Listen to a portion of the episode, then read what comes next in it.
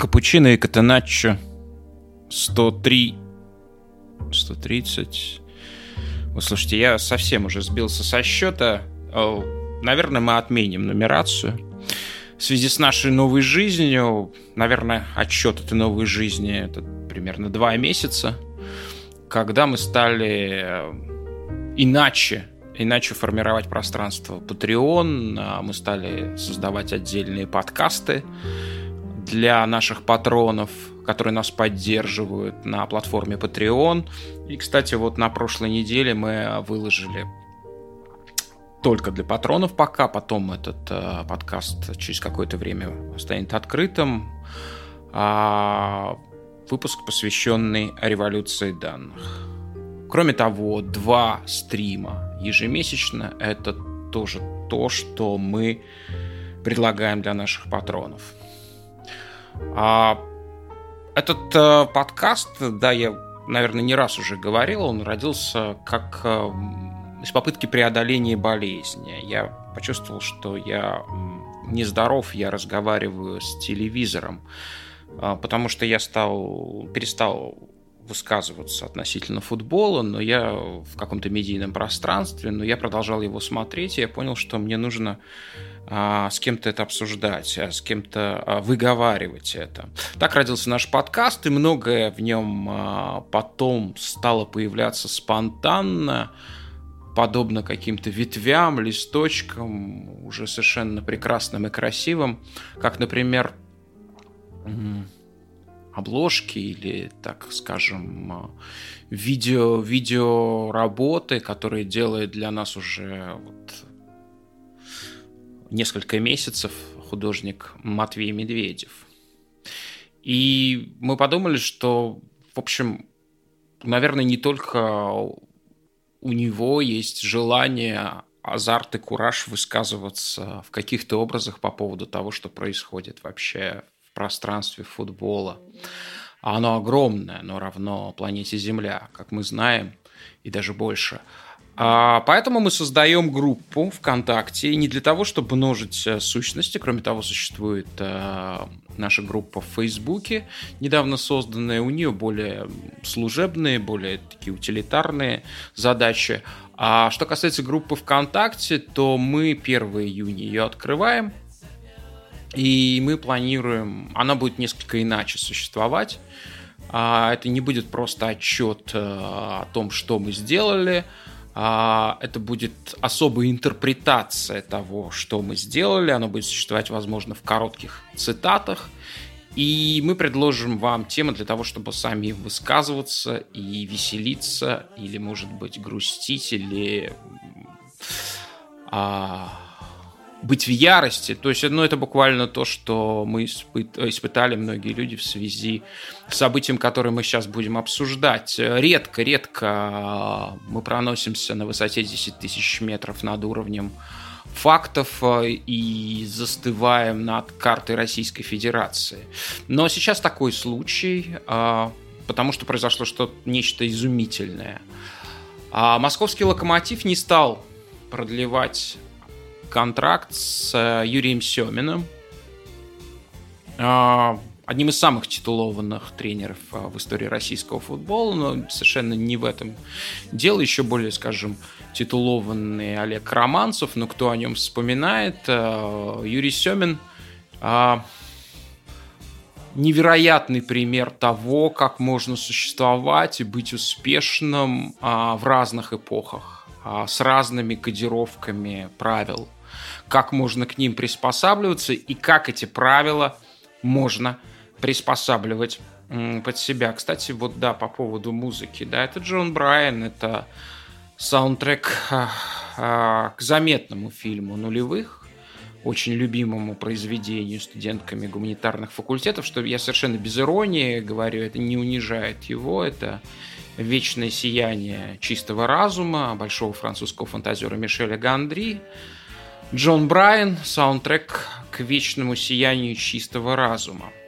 А, чуть позже а, мы скажем, в какой связи мы вспоминаем эту эти слова, эту строчку, по-моему, из Уильяма Блейка, а, которая в основе названия этого фильма.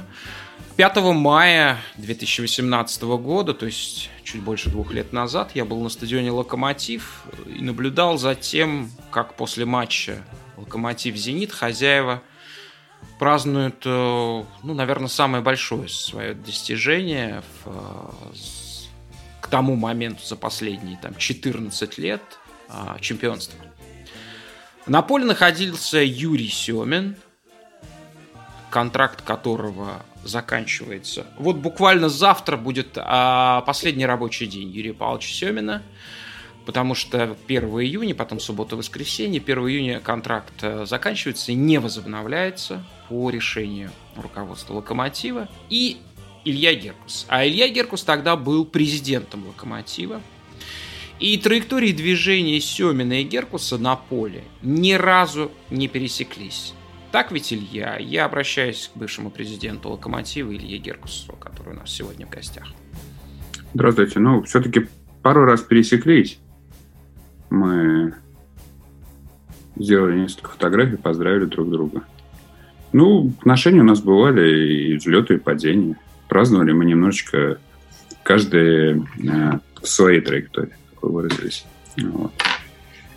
Павлович со своими друзьями больше обнимался, я со своими. Поэтому. Угу, угу. Давайте я все-таки попробую вас чуть-чуть пересадить из вашего президентского кресла. А, а почему, ну почему вдруг я отметил для себя это, да, вот где находится на поле Геркус, а где Семин? Потому что а, все эти важнейшие и радостные события для локомотива, они проистекали на мощном и выявленном информационном фоне по поводу того, что вы находитесь в конфликте а, с Юрием Семиным.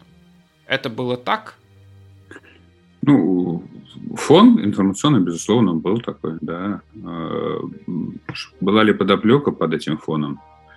А, ну, на фоне тех событий, которые сейчас происходят, я думаю, что практически и не было.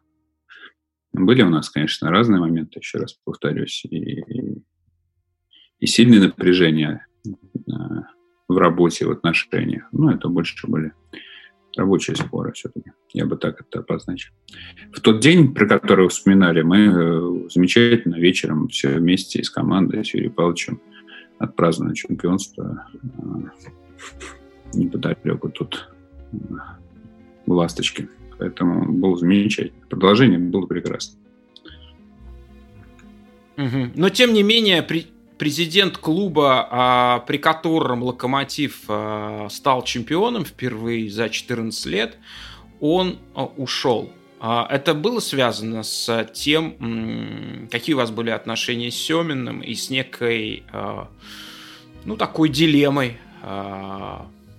в будущем, да, либо он, либо вы. Ну, это не было таким решающим, на самом деле, вклад Юрия Павловича в мой уход вкладом. Тем не менее, да, какое-то какое напряжение было. Но еще раз, я спустя какое-то время пересмотрел, в общем-то, многие вещи. И наши вот эти с ним а, стычки, они сейчас выглядят совсем какими-то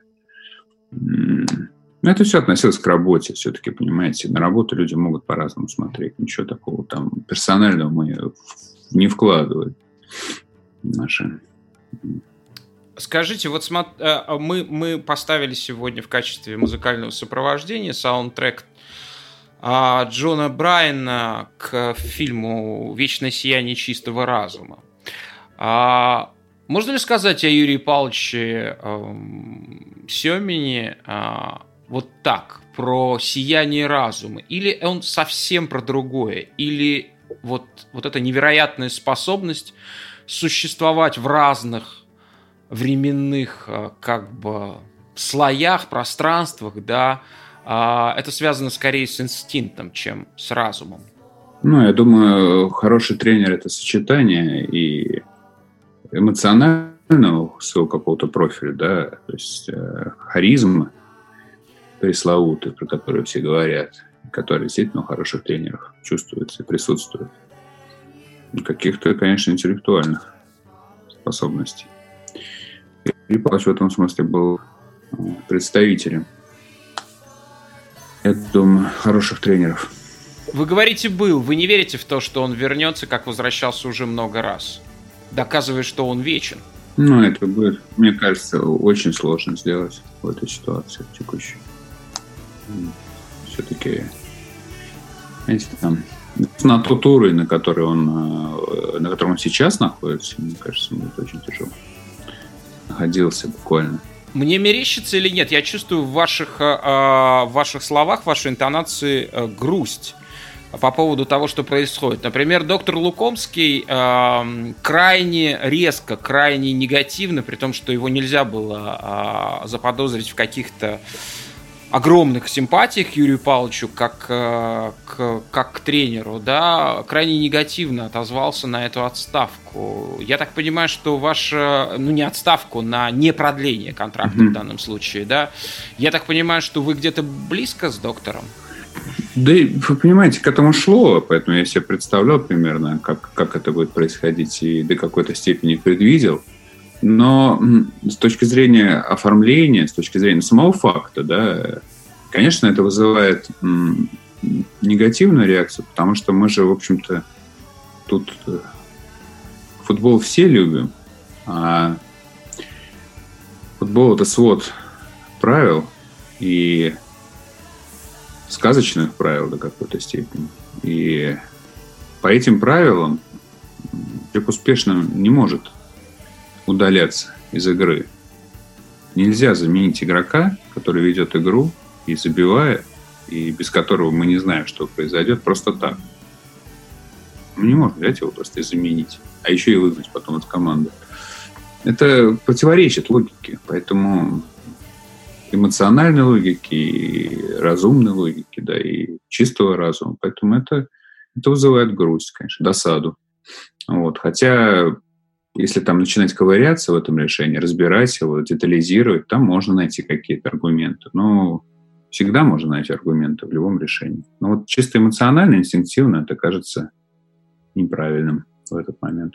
Давайте, давайте все-таки э, попробуем поковыряться. Доктор, скажите, пожалуйста, вот, этот, вот эта история, разве она не э, ну, с поправкой на масштаб, естественно, понятно, что в этом мире нет явлений, э, сопоставимых с футбольным клубом «Арсенал» по своему масштабу, да? Разве эта история ровно не про это?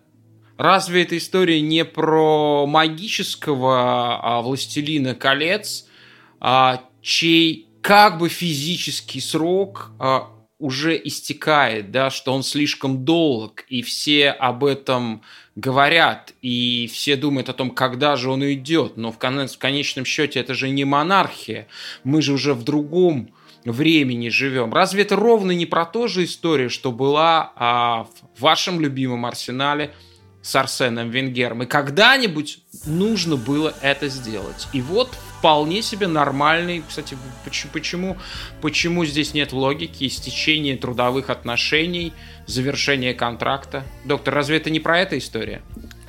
Я вижу только очень-очень общее сходство. Тут можно много параллелей проводить. Все-таки Венгер непрерывно работал в Арсенале очень-очень много лет, и там уже э, была более существенная группа болельщиков, которым, которым он немножко надоел. Как э, позже мы выяснили, скорее эти болельщики были э, неправы, скорее они просто путали эм, вот свое, свое, свое пресыщение Венгером с тем, что он начал скатывать скатываться. Это не, это, это не одно и то же, это очень важно отделять. Если бы э, каждый следующий сезон был первым, тогда бы он все воспринимался как первый, тогда бы все иначе смотрелось. Э, в Локомотиве я, например, не видел такого Э, со стороны болельщиков. Э, э, так что, мне кажется, наоборот, мы видим, что болельщики прям поддерживают, как никто, Юрия Павловича Семина. Так что мне кажется, что все-таки это не совсем сопоставимые ситуации. Так что я бы тут не проводил. Мне, наверное, интересен тут немножко другой ракурс, который по ходу карьеры Семина можно вообще проследить практически в любом возрасте. Э, он э, практически со всеми своими руководителями конфликтовал. По-моему, даже с Филатовым, с которым он больше всего работал, э, у них не было прямо совсем прекрасных отношений. И отсюда хочется понять, хочется немножко проникнуть в эту сторону, что вот такого трудного в работе с Семиным. Э, может, он как-то особенно себя Э, позиционируют. Я, например, помню, что в нашем прошлом подкасте намеками Илья об этом все-таки немножко говорил, о том, что э, есть деление людей на футбольных, особую там святую касту и прочих, и Семин, как представитель этой касты, там не особенно хочет в этот круг кого-то пускать. Ну, можем мы вот чуть конкретнее об этом поговорить? Ну, если хотите, давайте поговорим. На самом деле очень интересно. Да, и все-таки возвращаясь к, к Арсену, одну ремарку. Все-таки Арсен сам заявил об уходе, насколько я помню. Он заявил об уходе, не дожидаясь сезона. И сезон у него был не самый ужасный, если честно. Он чуть ли там не до полуфинала дошел в Лиге Европы. Э, Все так, только тяжело понять, э, насколько сам он заявил. Там просто заявление Понятно. на сайте было Тем. Не менее, в... Тоже очень холодно смотрелось, но, по крайней мере, заранее формально, могли формально, подготовить прощание. Да, формально ему дали все э, поклоны и как там почести какие-то ему воздали все-таки за 20 ну, слушайте, Юрий Павлович как поклонишься, так и огребешь. А... А, все-таки а, он человек горячий. Знаете, футбол это про церемонии. Футбол это, еще раз, это, это игра, это условность. Это футбол это игра. И выйти и поклониться зрителям, лишать такого шанса не нужно. Это, это выглядит грубо, это выглядит невоспитанно. Это вызывает раздражение. Должны быть условности соблюдены, понимаете? Другой вопрос, насколько все стороны готовы играть эти условности. Но бог с ним, это в стране оставим ремарку. То есть красивое прощание все-таки э, так или иначе зажали. Ну, этого не было.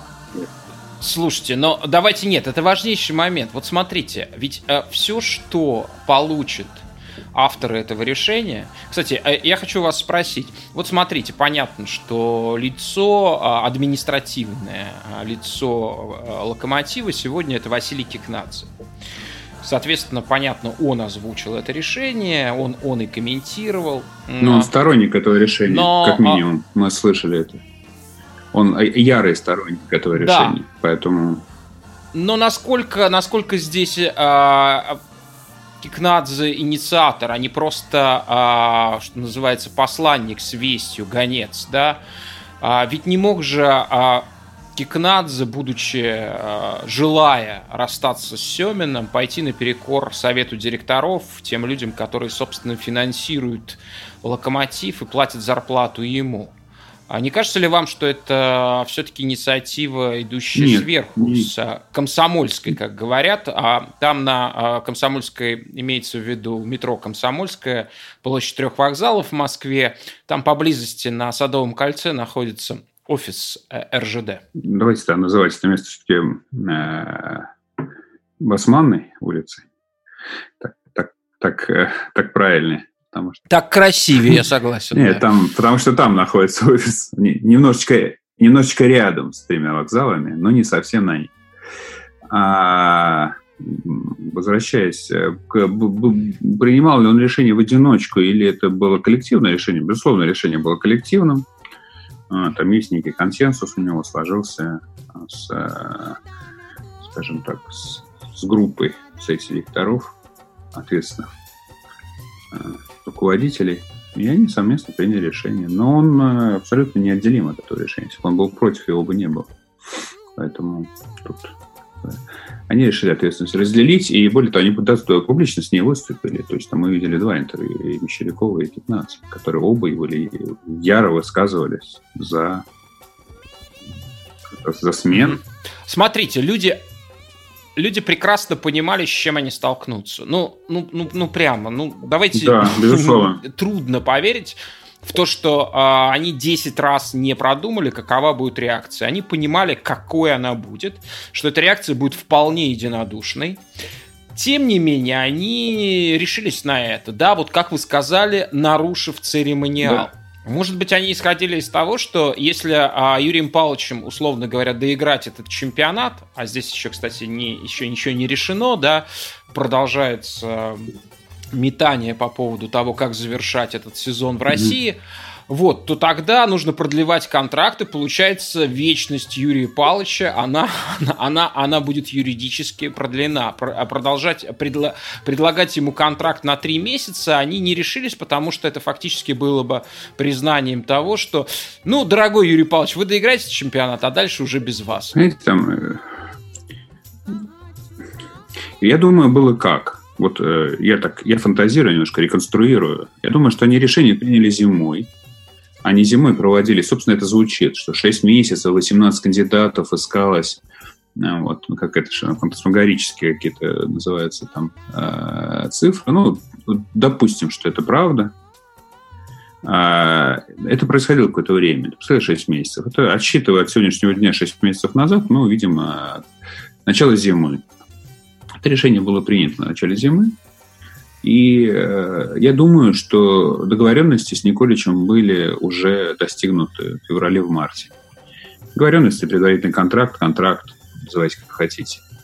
И, собственно говоря, вот эти сейчас действия подгонялись под, под ту программу, которая была принята. И мы сейчас что видим? Мы видим отсутствие полной гибкости и реагирования на, на, меняющуюся, там, на меняющуюся действительность, да, что в футболе наказывается когда меняется ситуация, быстро, надо быстро реагировать. Нельзя идти по тому плану, по, тому геймплану, который у вас был там до игры. Все, все изменилось, надо менять по-другому. Но коллеги не способны к, так, к таким решениям. Они, знаете, с такой с железнодорожной прямотой в данном смысле э, стали там, ну, ну при, решили Николич, ну, будет Николич. Там, ничего, что чемпионат отложился, ничего, что пандемия, ничего, что ничего не решено, что второе место, ну, Николич, все.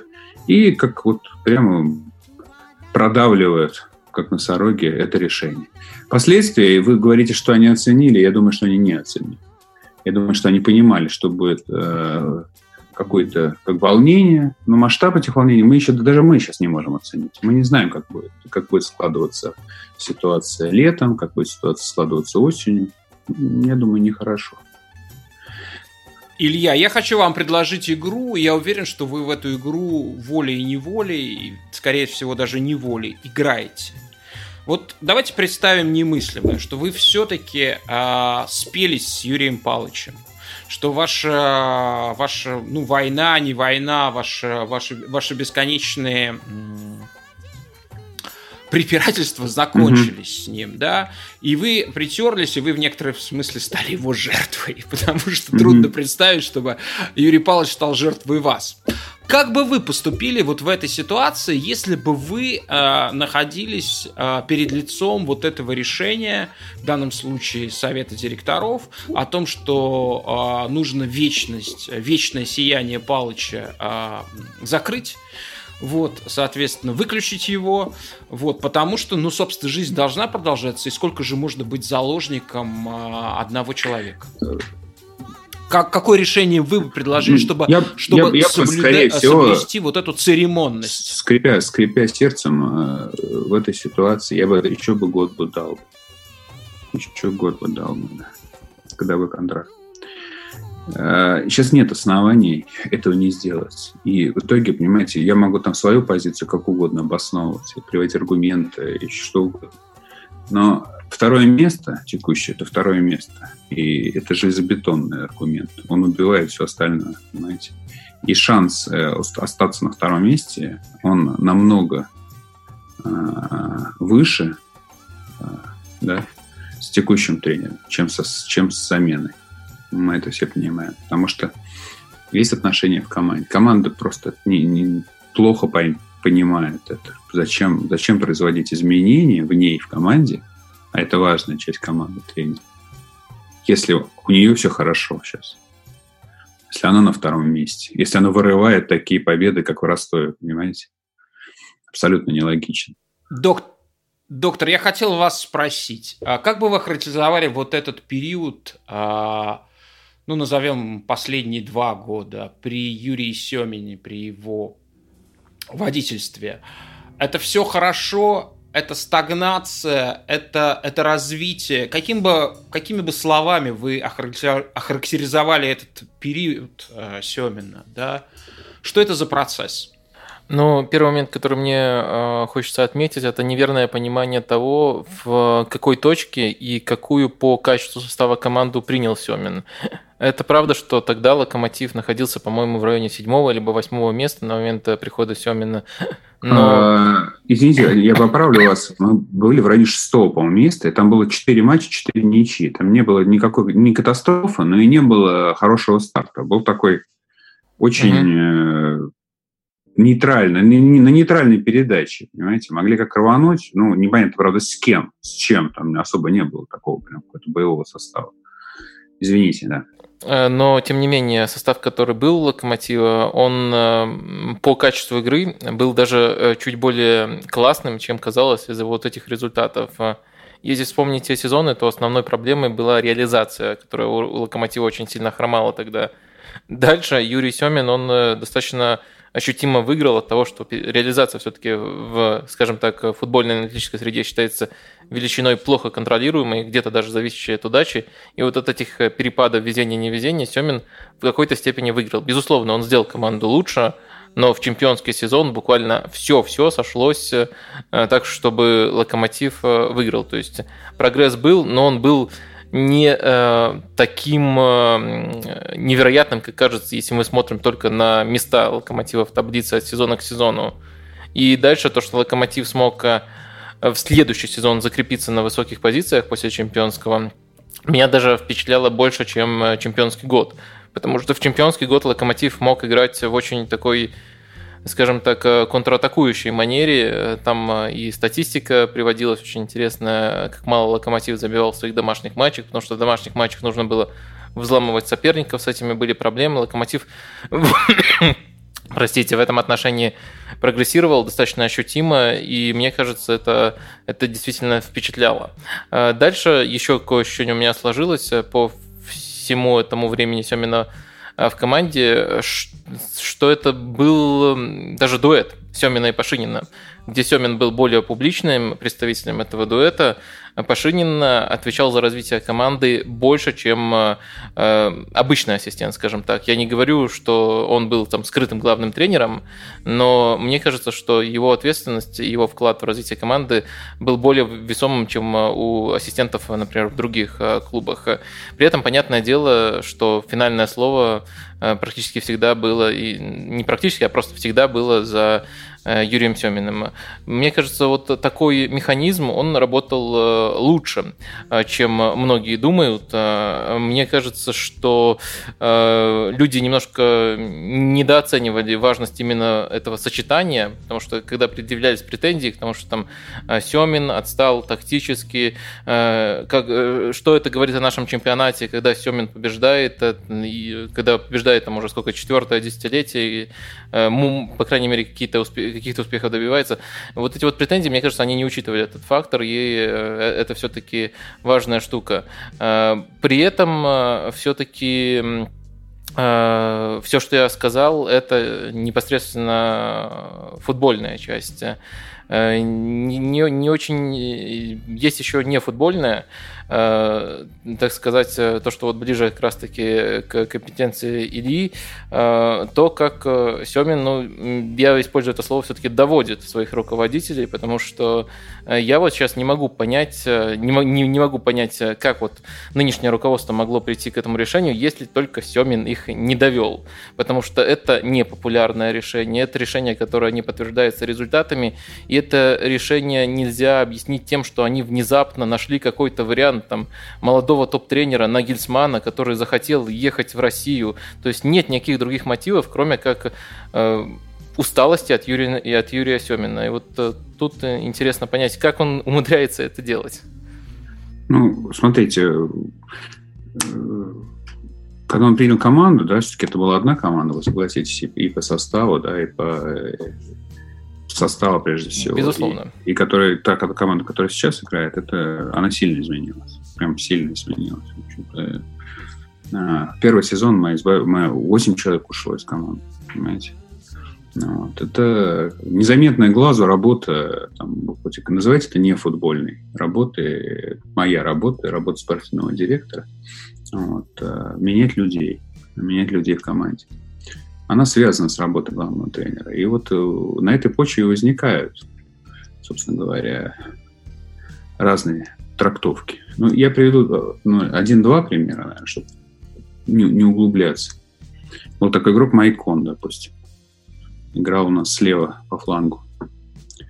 А, Илья Павлович стал ставить, ставить центр форвардом а, весной 2017 года. А, а у нас на, на тот момент был подписан Джефферсон Фарфан. И а, Джефферсон Фарфан а, говорит, что ну, я тоже могу играть форвард. Пустите меня. А его не пускали.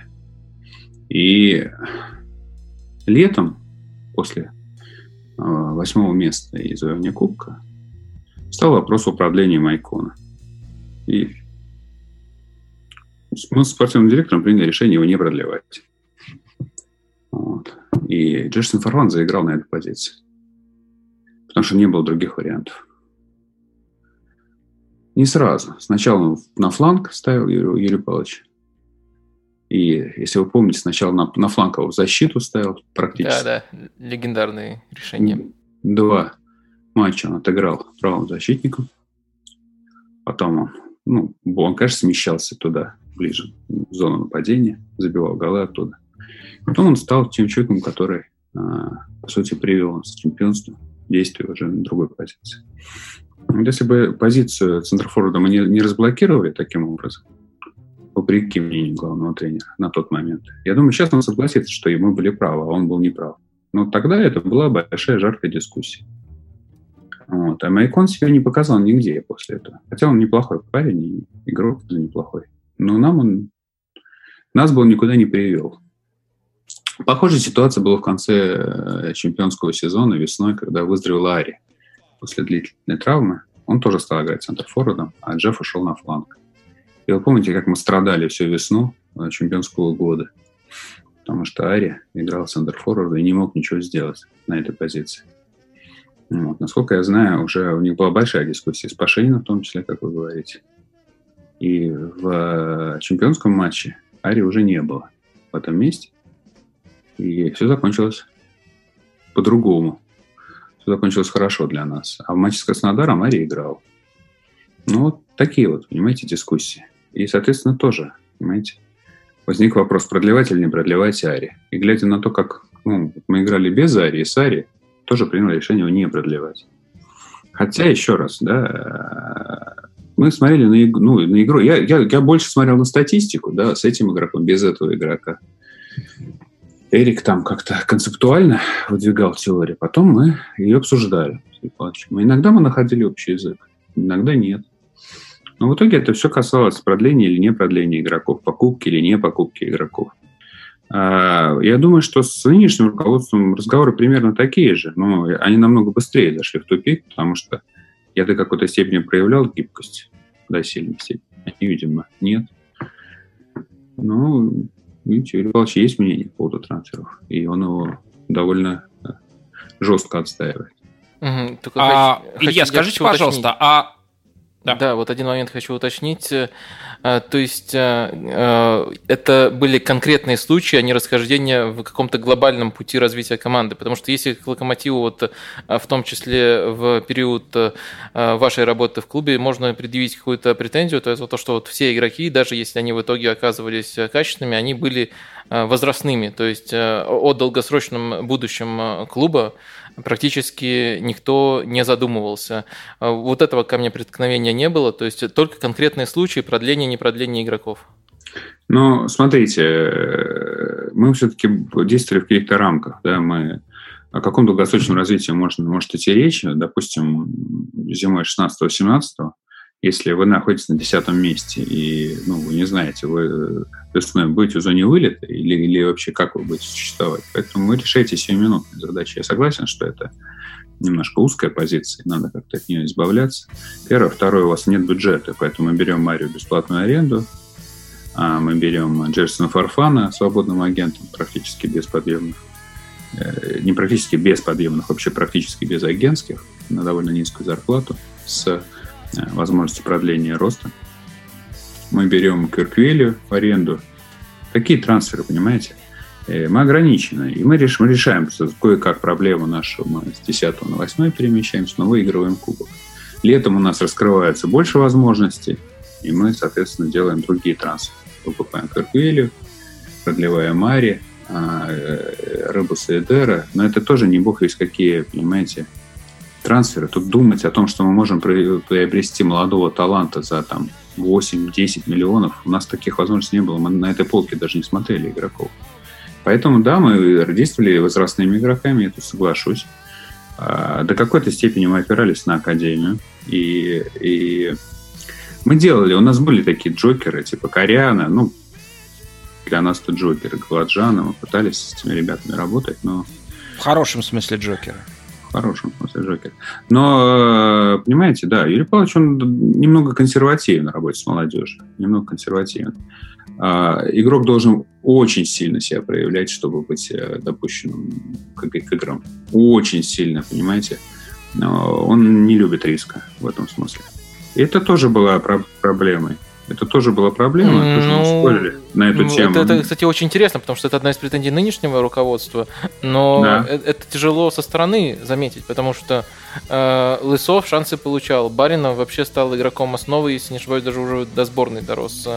Э, Миранчуки, э, Антона, он, по сути, вообще э, спас его карьеру, потому что и Алексей, по-моему, тоже в клубе убедил остаться.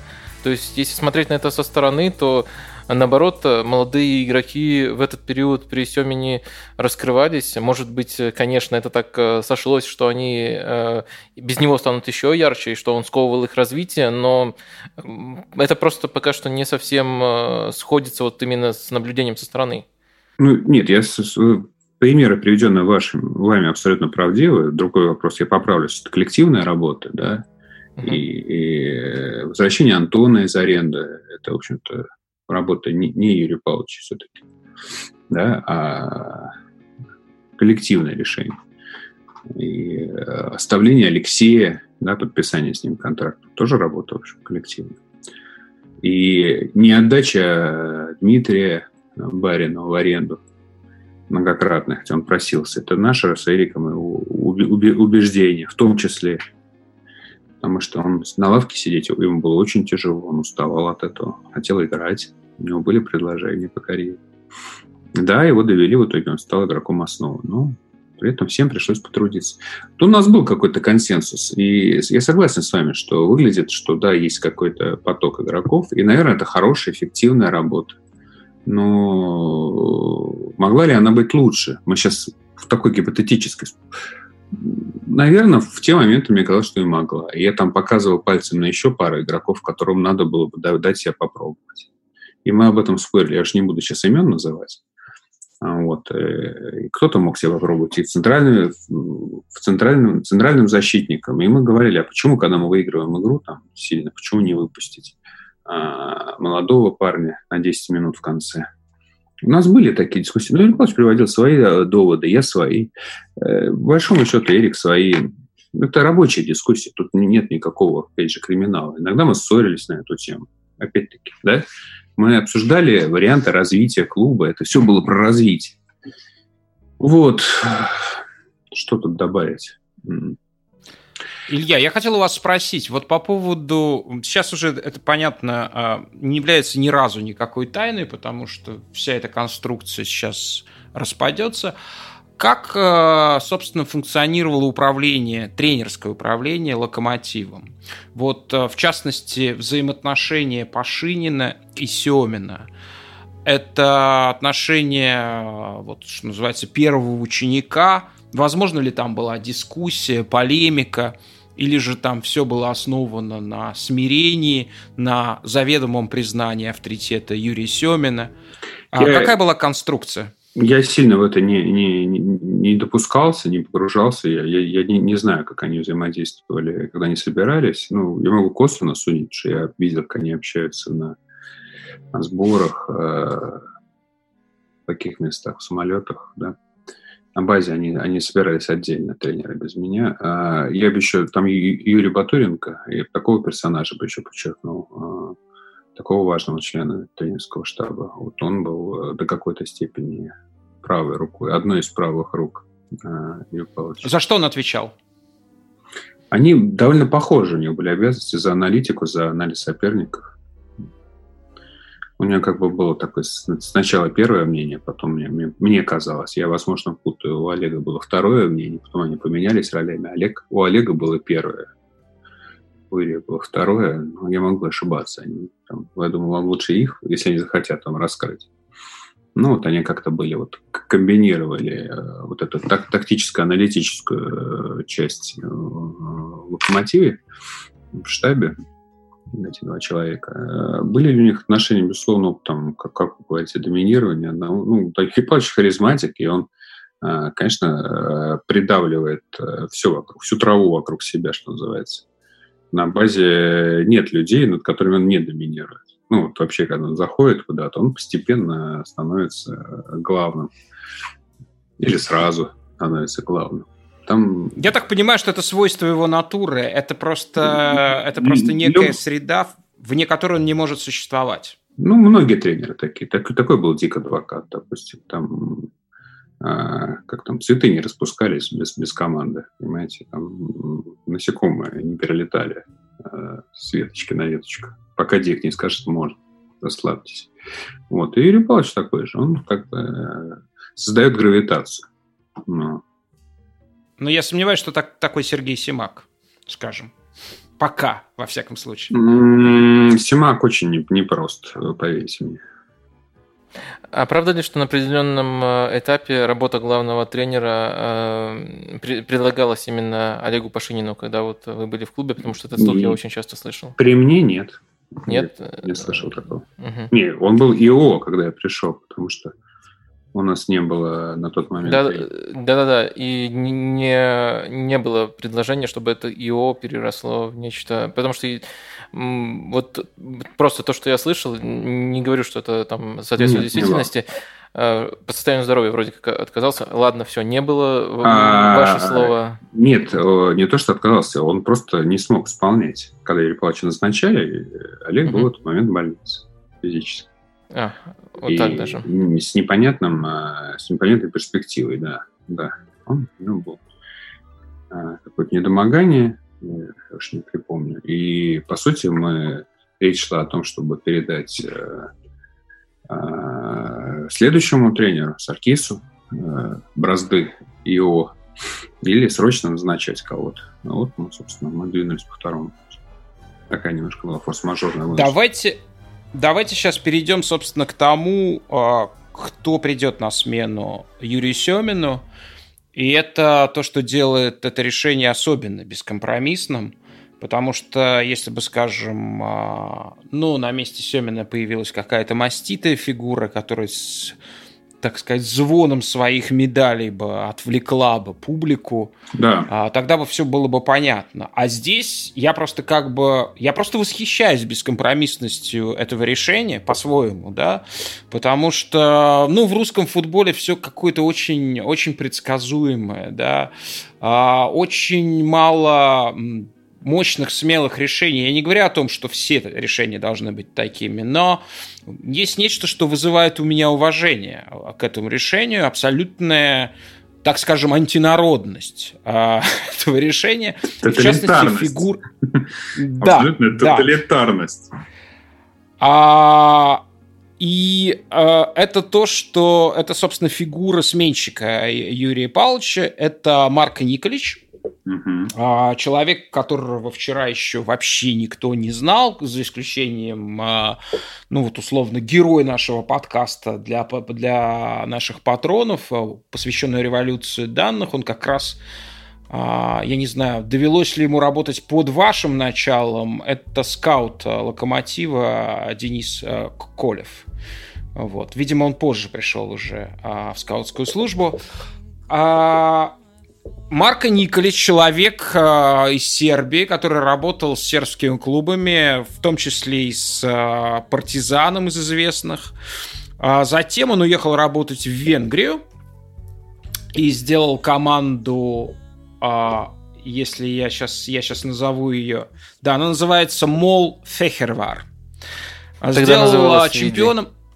А? Тогда называлась Види. Пока там работал Николич, там три раза сменилось название. Видеотон, Види. Види, да, и теперь. Да, а это наследник Видеотона раньше команда так да, называлась. Да, да, да. А, да, ага, я помню, она еще играла в Лиге Чемпионов, по-моему, с Днепром. Какие-то очень... Она, она при годы. Никитиче два раза Бате проиграла. В группе в Лиге Европы. Она проиграла два раза Бате, тем не менее, тем не менее, ну а что может быть э, лучше и прекраснее Бате? Это совершенно никак не унижает. Э, она команду... сыграла в ничью с Челси в том розыгрыше, когда проиграла. Да. В общем, человек сделал э, чемпионом э, эту команду. Еще они выиграли кубок в следующем сезоне. Вот. А, собственно, доктор, а вы по этому поводу особенно лютовали. Вот. Что вы, вы, вы что-то знаете об этом человеке такое, что вызывает у вас столь резкое, э, столь практически бунт? Можно, можно, можно встретить просто только Конечно. Пол, пол ремарки вставить. Тут важнее не то, что мы знаем, а что мы не знаем. И вот, вот, это, вот это является реакцией. Понимаете, там э, вызывает отторжение. А почему же мы не знаем этого человека, этого великого человека? Что, как он мог спрятаться-то вот так? Согласен, Понимаете? согласен. Но приходилось, приходилось последние дни узнавать просто. Это, это, это, извините, если кто-то подписывает «Зенит» какого-то русского игрока, вы его не слышали ни разу. И вот какие вызывают это эмоции? Господи, да что же? А ему там, например, 25 лет, понимаете? И вы скажете, да ну, ну что же это такое-то? Ну, называют любую какую-нибудь фамилию, там, какую-нибудь там, Иванов. И вы думаете, ну, ну это же какой-то... И, и, и называется сумма какая-то несуразная, да? Вы, конечно, расстроитесь. Нет, но ему, ему все-таки не 25 лет по тренерским меркам, ему всего 41 год. Это, скажем так, э, молодой тренер, его тренерская карьера ей всего 7 лет, начиная от молодежных команд. Mm. Доктор?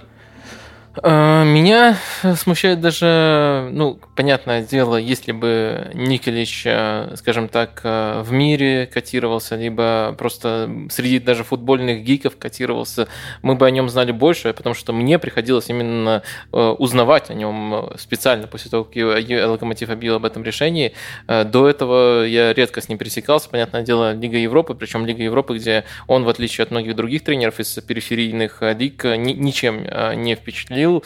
Э, и больше всего меня, конечно, разочаровывает э, расхождение в том, что анонсируется от лица того же Кихнадзе и э, том, что мы можем посмотреть, вот реально пощупать.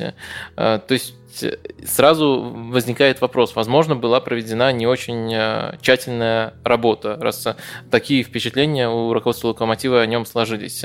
Но для того, чтобы во всем этом разобраться, наверное, нужно хотя бы попробовать э, озвучить то, что в разных интервью говорила другая сторона, люди, которые Николича приглашали. Я эм, Э, для себя четыре тезиса заметил, которые чаще всего прослеживаются. Первый очень спорный, но он озвучивался, что результаты при Семине могли быть еще лучше. Э, на там уточняющие вопросы, э, куда лучше, у «Зенита» больше бюджет, второе место хорошо, приводилось почему-то Лига чемпионов. То есть Лига чемпионов с Байером мы ничего не показали в домашнем матче, вот такая точно была фраза. Это очень странно, как будто люди немножко в параллельной реальности живут, не понимают, насколько хорошая хорошая команда Байер, и что у Локомотива действительно была группа смерти, что вообще набранные очки в этой группе это уже э, хорошо. Если у Локомотива э, ресурсы когда-нибудь э, станут сопоставимыми с этими командами, тогда можно будет говорить о большем и предъявлять тренеру это вот прямо как задачу, которую, если не выполняешь, мы тебя увольняем. Это очень странно, но такое Да вообще Локомотив грандиозно отыграл эту Лигу Чемпионов. Ну, может быть, сильное слово, но очень ну, хорошо. Да, он, я не, не соглашусь, что это очень хорошо, это нормально. Он не, не опозорился, да, скажем. Он сыграл там в свою силу. Он мог прыгнуть выше головы, наверное, а, но не прыгнул. Ну и в грязь, что называется, лицом не упал. Тут, тут обвинять кого-то в чем-то ни игроков, ни тренеров в данной ситуации, наверное, не стоит. Это не тот как раз случай. Я соглашусь, что группа тяжелая, да, там а, еще раз, сверх игры не показали, там, да, результаты сверх игра была местами очень недурственной. Ну, умудрились от Ювентуса получить на последней минуте, понимаете, дома. При всей замечательной игре. А набрали бы на очко больше, разговор был, и был бы иной. Вот, поэтому это я соглашусь абсолютно с вами, uh-huh. что предъявлять результаты, ну, это гру- глупо сейчас, потому что результаты шикарны. Таких результатов ну, ни одна команда за 4 года российская не имела, даже «Зенит». Ну, второй тезис, который постоянно озвучивается, э, что недостаточно развивались молодые футболисты, поэтому я вот э, и у Ли попросил уточнения по, по этому вопросу. Э, такой тезис, он присутствует тоже регулярный, что как бы Николич в этом очень и очень хорош. И вот тут можно обмануться, но можно проверить его полностью карьеру на этот предмет. И если мы пройдем таким путем, то действительно проследим, что э, в «Партизане», где очень хорошая академия, он э, неплохо работал с молодыми футболистами, они получали достаточно игрового времени, некоторые из них развивались, уезжали в Европу, но это на самом деле нормальное для «Партизана» явление. Абсолютно. Абсолютно. Там э, всегда это происходит. Что, меня вот, что для меня более показательно, это количество минут, которые он давал игрокам до 21 года, и как оно менялось у него и его преемников. И так уж получается, что и, и в «Партизане» э, у его преемника количество вот этого вот игрового э, времени подскочило практически на 3000 минут. Э, в «Видеотоне», в «Виде», или как вы лучше назвать, «Виде», самое короткое «Виде» будем называть. Фехервар. Фехервар по-современному хотите? Ладно, Фехервар. Фехер... В Фехерваре там вообще какие-то антирекорды установил Николич, и понятное дело, даже тот человек, который вот его сменил э, э, по ходу текущего сезона, который не доигран, уже дал молодым больше времени. Ну, ну, ну, Дим, ну, извините, я тоже опять снова uh-huh. прерву, но ну, ну, серьезно обсуждать чемпионат Венгрии, ну, ну, это безумие, понимаете? Но мы так можем, до, до, то, что называется, до мышей уже. Понимаете? Давайте чемпионат Албании по, по, по Я понимаю, но просто это или, все, Или Белоруссия, понимаете? Вся, вся информация, которая у нас есть э, что? по Меня, меня это оскорбляет, потому что, понимаете, когда мы начинаем э, обсуждать, как человек играл в чемпионате Венгрии, понимаете, Э, ну, это, ну, это просто ну, ну, за гранью, понимаете? Там, какую схему он там использует? Да, это не важно, какую схему там использует. А вы считаете, что нет, что Абсолютно. Венгрия не может быть? Абсолютно. Вы как русский, э, нет. русский империалист... Это, это, это да, но чемпионат, не чемпионат Венгрии. Понимаете? Человек играет в чемпионате, там, ну, условно, Бельгии, Голландии, да, это предмет анализа. Чемпионат Венгрии там играют в 4 раза медленнее, понимаете? Там, Э, там любая наша команда снесет любую команду из Венгрии, понимаете, там э, в двухраундовом противостоянии, ну, ну, ну просто, ну, ну, тут спросите букмекеров, они, они, они вам подскажут. Это, ну, это не, это не, это, это ФНЛ, понимаете? Какая разница, как человек из ФНЛ это... играет, какой смен, да, какой да, да, все так. Но, но... Использует он молодых там игроков, там, или не использует, это не важно. Но все-таки... Это полупрофессионально. У, у э, тренера есть э, такие Безусловно. естественные на, на, наклонности, которые везде должны в той или иной степени проявляться. Э, и Я поэтому мне, мне вот непонятно, откуда они взяли этот тезис о том, что он использует молодых. Моя теория в том, что они посмотрели на партизан, там действительно было да. много молодых, но они не сделали следующий шаг, они не сравнили, они не поняли, что это исходит от Академии партизана. От, это э, первый. Не... Второй момент. Э, обратите внимание, что тренеру, уважаемый, который присоединится к российскому чемпионату скоро, он нигде не работал больше, чем какое-то очень лимитированное количество времени. Поэтому, когда говорят, что человек работает с молодежью э, и дальше развивает эту мысль, а он работает в клубе полтора года, по-моему, максимум в своей карьере, ну как, что ты можешь за полтора года там наработать с молодежью? Ты пришел, там кто-то Нет, был, он все-таки, раз... он, он все-таки довольно долго работал в команде РАД, да, из которой Слушай, он, ну, это, это, это уже ПФЛ. Это уже просто можно вообще забыть даже. Работал А дальше действительно он, он, он работал. работал не больше двух сезонов. Давайте, да, команду РАД не воспринимать все-таки серьезно, потому что мы так Извините. Извините, за, может быть, за, за чванство. Это не чванство, это просто надо выбирать тренера с той полки. Великорусский шовинизм знаменитый. Это, это надо выбирать с той полки, на которой мы находимся, плюс-минус. Понимаете, когда говорим перспективный молодой тренер, вот Тедеско – это перспективный молодой тренер, понимаете? Ну, не знаю, вот да у меня не, немножко ну, со стороны, но у меня... По ну, русским меркам это просто мессия. У меня просто немножко другие взгляды. Наоборот, если ты пытаешься делать то, что называется thinking outside the box, то есть ты, ты пытаешься найти что-то неочевидное, тебе нужно искать именно в таких лигах. Но другое дело, ты должен провести весь свой research, и э, чтобы этот тренер во всех категориях показывал что-то удивительное. Тогда, возможно, ты найдешь. Ну, действительно, таких случаев один там, на, наверное, на сто. Это не совсем фантастика, но таких случаев очень-очень-очень э, немного. Но мне просто кажется, я... Ну, например, Паулу Соуза можно вспомнить, который работал, по-моему, в израильской лиге, и после этого перешел в серию А, сейчас он работает с Бордо. Угу. Э, так вот, заканчивая тему с молодыми, э, мне кажется, что даже если ему сейчас поставят задачу, а судя по всему, ему, ему поставят э, задачу очень много молодых использовать, у нас пока нет никаких объективных доказательств того, что он их каким-то особенным образом развивает, и что он в обычных условиях склонен доверять молодым, так что я не понимаю этот тезис, но он озвучивается.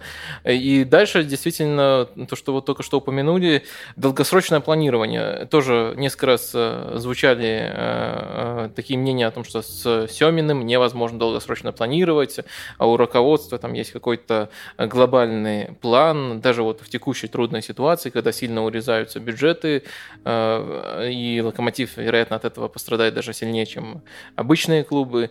И тут тоже до конца не понимаешь. Вроде как можно предъявить там цифру возраста Семину, что ну, он уже не ну, молод, ну. но Николич тоже, вот как вы сказали, План очень простой, он звучит довольно открыто. Э, мы должны научиться зарабатывать на молодых игроках. И с этой мантрой сейчас ходят многие, и кто-то говорит, что он уже преуспел э, на этом пути, как Уфа, что они, они научились зарабатывать на молодых игроках. Кто-то хочет научиться еще, понимаете? Это вот такой сейчас э, вектор, который в нашем футболе просто проявляется все ярче и вот такое какое-то помешательство. Давайте мы все начнем зарабатывать на молодых игроках. Мы будем как-то развивать там, ну, складывать какие-то мистические, мистический смысл. И как-то будем кого-то обманывать, заставлять покупать за десятки миллионов. А, при этом хочется напомнить, что та же Уфа, продавая Зинченко в, а, в Сити, там, не то что прям... 4. Какие-то, какие-то сотни 4 миллиона евро. Да, заработала. И тут э, тоже, прям, понимаете, бизнесом назвать эту продажу ну, сложно. Ну, ну, молодцы, заработали, вопросов нет. Но можно ли существовать на эти деньги сколь, сколь, сколь, сколь, сколь угодно до да. стратегически? Илья, у меня, у меня к вам ряд очень коротких и конкретных вопросов, связанных как да. раз-таки с а, масштабированием бюджета а, Локомотива. В вашу пору Зенит был третий командой, третий бюджет был после а, Спартака и Зенита в премьер-лиге. Ну нет, нет, я не думаю. Я думаю, что мы где-то четвертый, пятый скорее, чем, чем второй. Третий. А у кого выше? У Краснодара выше был бюджет или? Я думаю, у Краснодара такой же бюджет, ЦСКА такой же. Я думаю, мы делили примерно. А, При наличии игроков типа Краховика, Хеведеса, да, которые получают много... Фернандеса, Влад, Влашича, знаете, и все бразильцы Краснодара совокупно получают. Знаете, как считать? Просто это там есть лукавство определенное в этих подсчетах. Мало кто знает, что из этого бюджета, который нам выделяет МЭН, Локомотив сразу не, не, не нам, а им Локомотив выделяют Э, ЖД, сразу там э, большая сумма забирается за стадионы, за сопутствующие все объекты. И там не, так, не такая прям замечательная остается сумма. С этим можно жить, все прекрасно, но еще раз, это не второй и не третий бюджет лиги. Хорошо. А применительно вот к тому бюджету, который был а, при вас, и как вы а, оцениваете порядок а, сокращение этого бюджета вот в этой программе? Не У вас есть? Я, я думаю, сейчас он, он, так как он принят на год, он, он, ну, он остается такой же, а на следующий год календарный, да, он был, может быть сокращен. Я, мне сложно судить. 20-30% возможно. Как вы оцениваете величину контракта, который предложен Марко Николичу? Это меньше миллиона евро в год или больше? Я слышал, что он в Венгрии 150 тысяч получил. Э, какой бы вы предложили ему контракт? Ну, я предложил бы, естественно, классическая форма а, умножаем на 3, формула, умножаем на 3, но лучше на 2. Начинаем, ну, начинаем с 2. От 300 до полумиллиона. Я слышал, что ну, это меньше миллиона, ну, логично, потому что дать им больше миллиона, это вообще, ну, ну я думаю, 700-800, да, так, может, 600, как вы говорите, 4 раза. Ага. 600 тысяч евро – это очень приличное, а, очень приличное жалование для тренера в Европе. В серии А Например, а, Иван Юрьевич, мы много раз отмечали его проект Верона, у него меньше жалования. Роберто Дедзерби – это, возможно, самый перспективный тренер, самый впечатляющий тренер нового поколения итальянского, получает, по-моему, буквально 600 тысяч евро в Сосуоло.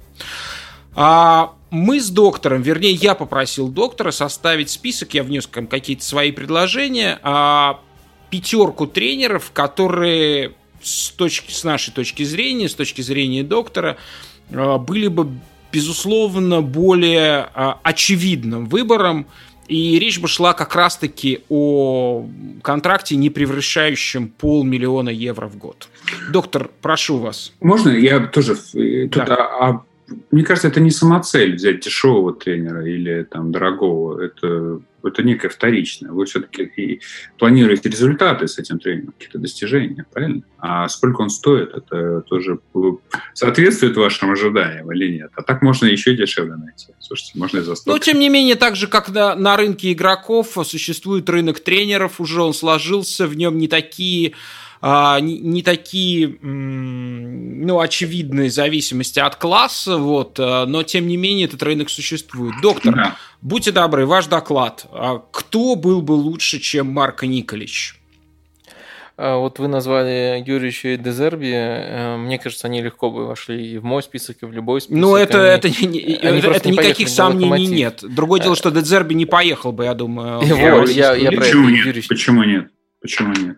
Ну, Дезерби и Юрич это тренеры, которые в Европе уже так котируются, что они поехали в Локомотив только если бы им серьезно там увеличивали зарплату. То есть на такого тренера нужно было вот его нынешние там 500 тысяч или 600 э, на 2 или на 3 умножать, чтобы они поехали в Россию. Ну, на 2 и, умножили. И они не поехали бы только за зарплату, они, безусловно, поехали бы а, на программу. Ну, да, ТД, ТДСК как-то поехал. Фонд. Я думаю, мы бы два года назад про, про ТДСК тоже говорили, что он не поехал бы в Россию, но э, наверное, ну, нужно, чтобы, чтобы все сошлось, чтобы тренер был на спаде, например, Тедеско был без работы, уже не так э, вот э, хайповали его. Как, да. как вы считаете, Роберто Мартинес поехал бы в Россию в Локомотив? Э, считаю, нет, никогда. Но вы, наверное, сейчас э, расскажете историю о том, как он почти приехал.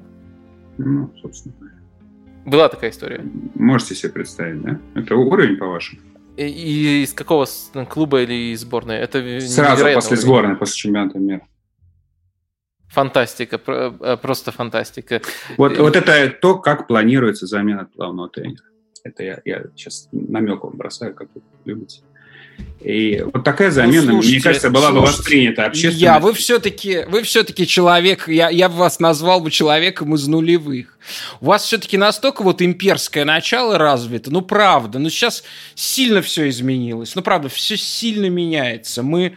Я а, рассказываю просто, нет, как, как, как такие дела надо делать. Вот я бы, это, это было бы, считал бы, хороший замен. И я думаю, все были бы... Роберто Мартинес. Ну, например. Роберто Мартинес. Хорошо, скажите. Тренер... Нет, это интересно. Слушайте, это прям восхитительно. Так. Сходу, сходу претендовал бы на то, чтобы называться лучшим тренером, которого когда-либо вообще заносило в чемпионат России. То есть ну нет, там Спалетти. был Лючано Спалетти, неважно, лучшим. но это было тысячи лет назад. Вот мы бы с вами, Игорь, в подкасте спорили, кто лучше, Мартинес или Спалетти. Э, но мне кажется, да. а тут скажите, Илья, скажите, как бы вы это сделали? Сколько мяса я бы принес бы, сколько пищи для, для аналитиков, для э, сколько удовольствия принес бы любителям футбола, согласитесь? от, от, откуда бы вы принесли, понимаете? Вы видели, сколько стоит сейчас баррель нефти? Откуда бы вы это принесли? Я не говорю не про пожалуйста. сейчас, я говорю про разговоры, а. это могло бы случиться. Это могло бы случиться. Я говорю, это реальная история. Знаете, основано на реальных событиях. Ну хорошо, это... Нет, я... Это основано на реальных событиях. Это не, не гипотетическое рассуждение. Это 18-й год был, да? Да, после чемпионата. Интересно. Интересно. Э, это невероятно Доктор, прошу это вас. кажется фантастикой. Что, что это? Да, невероятно это интересно. Это как Крыховик, понимаете, за 10 миллионов. Э, тоже все говорили, что это невозможно. Ну, Крыховик как раз-таки был э, человеком на спаде. Ну, это, мне кажется, типичный э, трансфер. То есть хорошо, конечно, подгадали. Он в Локомотиве играет намного лучше, чем в Вестбромиче. Расстраивайте, расстраивайте меня. Типичный. Э, ну, знаете, если типичный, должны быть еще примеры.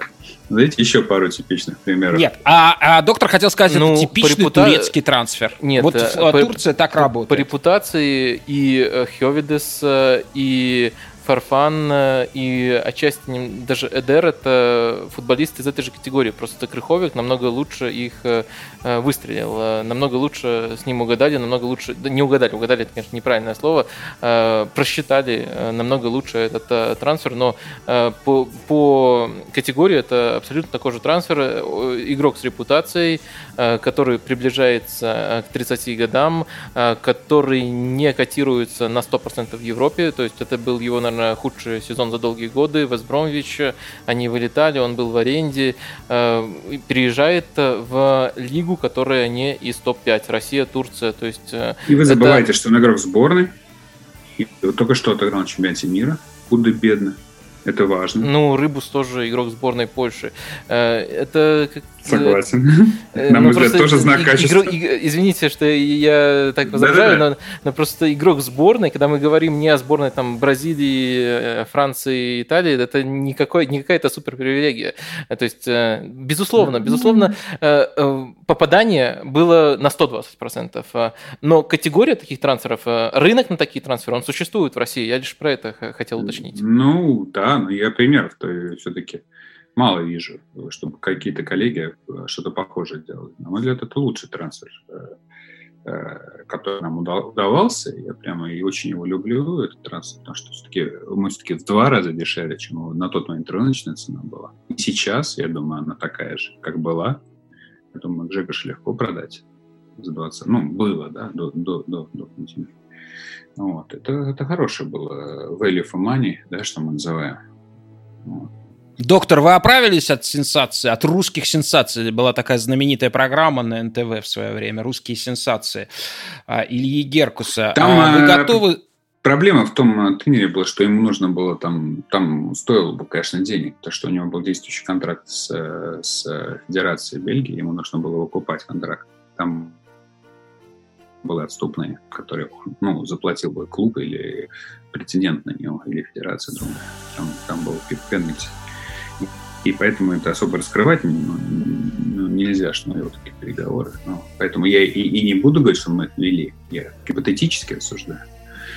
Вот. Но сейчас он переподписался, мне кажется, более свободно. Да, масштаб, конечно, другой, или вернее известность, а масштаб э, может быть э, разным, да.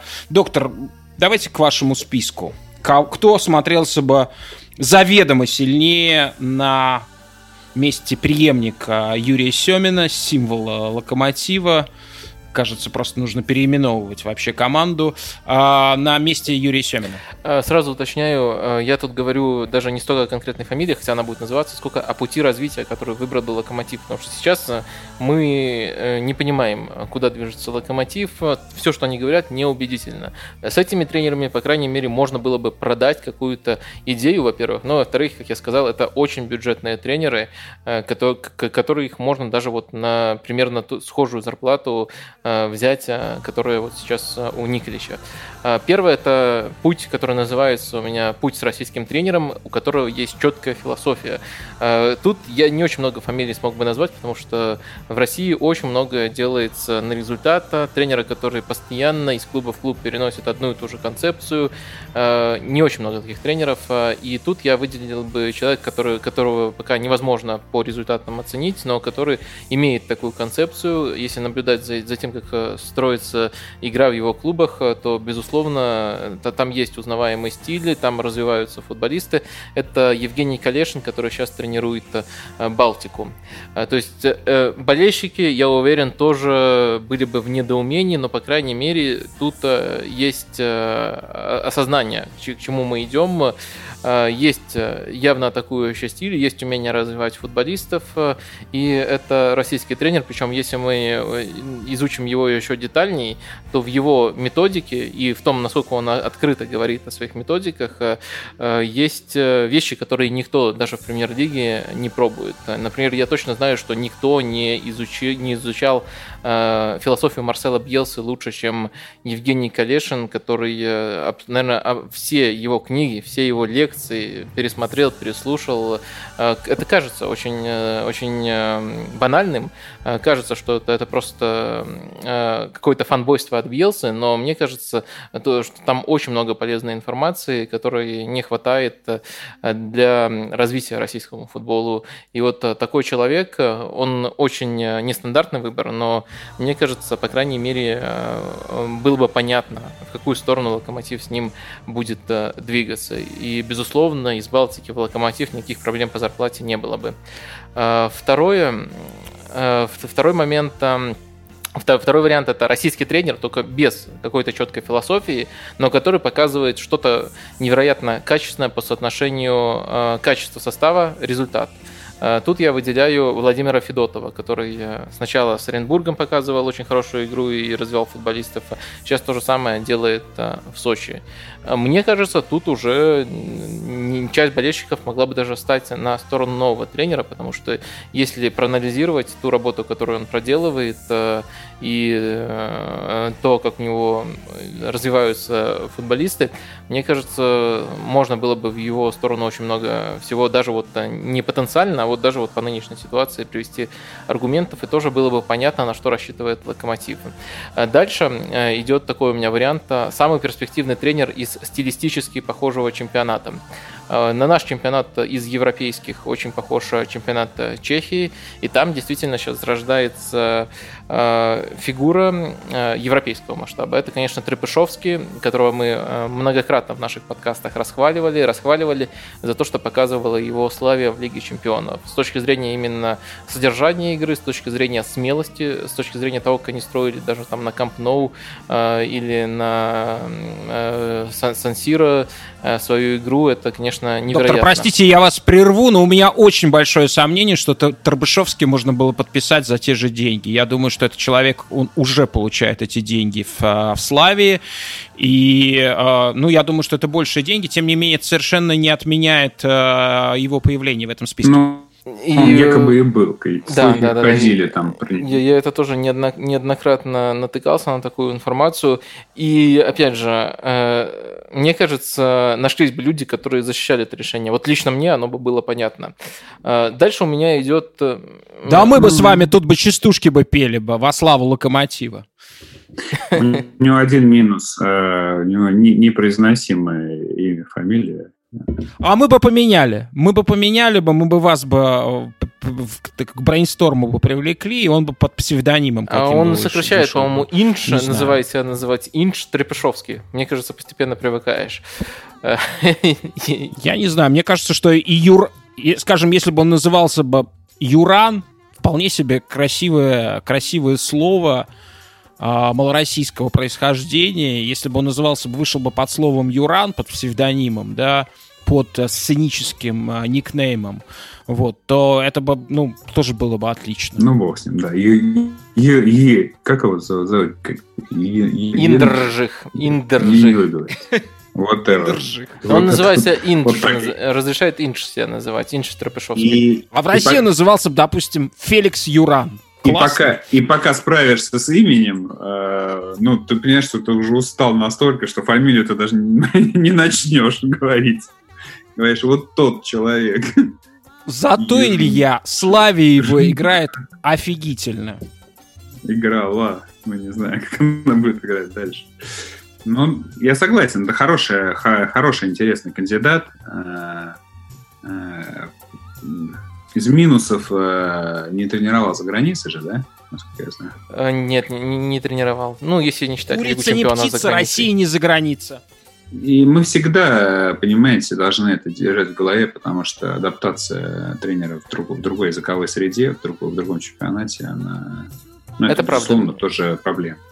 Это правда, но Хорошо, я неоднократно сталкивался именно с тем, что чемпионат Чехии, понятно, уровень не тот, но именно по тому, как там команды строят футбол, насколько примитивно, ну, потому ну... что э, Россия это достаточно примитивная с точки зрения футбола страна, они очень схожи. Да, мы все помним э, нашего кумира Властимила Пержела с нормальным именем, нормальной фамилией.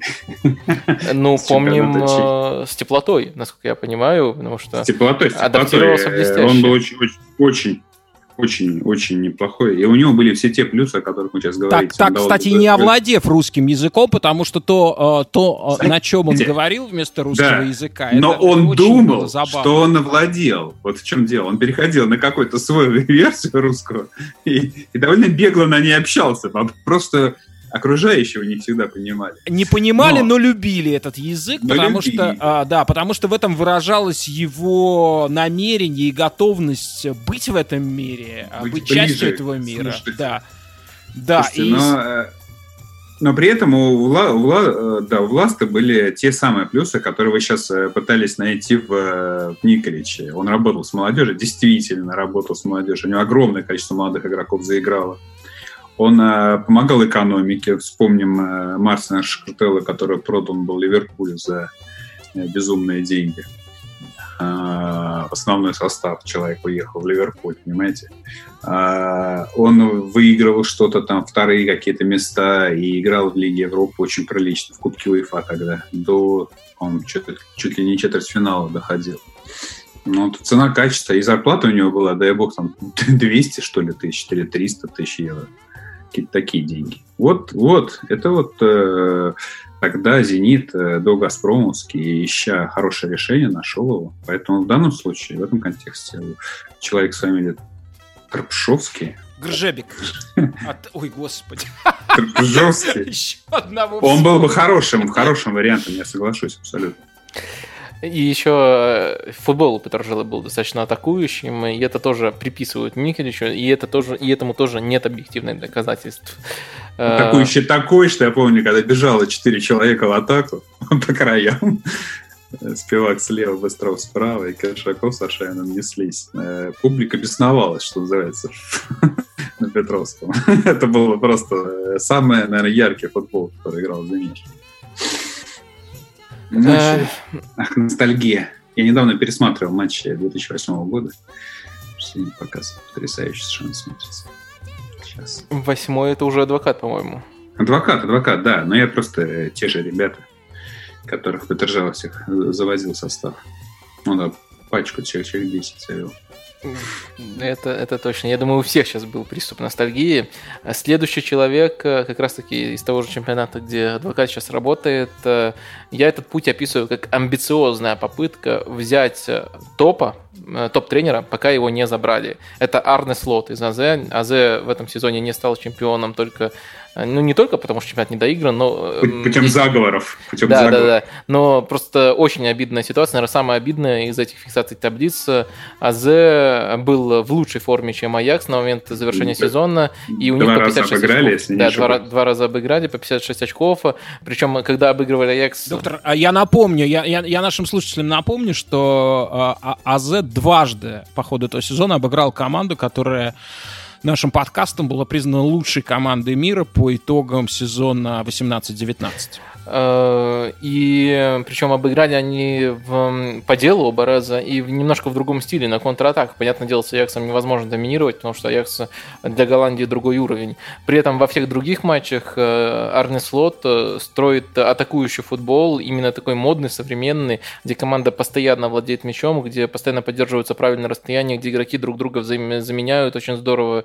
И сколько игроков у него доросло вот именно из категории там 19-20 21 до сборной за этот сезон. Это просто э, поражает. Э, я сейчас абсолютно всех э, вспоминать, наверное, не буду. Некоторые попадали в хайп нового дня. Это и Буаду, и Стэнкс, и еще там ряд футболистов есть.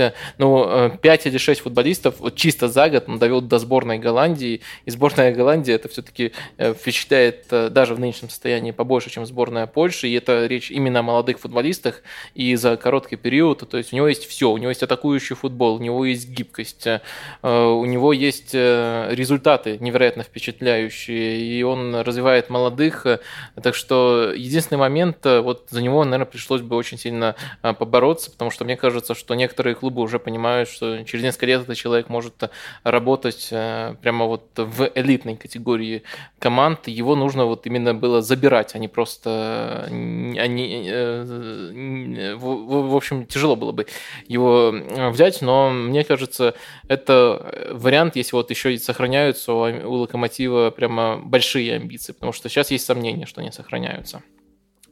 И последний путь, э, э, я его обозначил как около топовый тренер, который находится на спаде.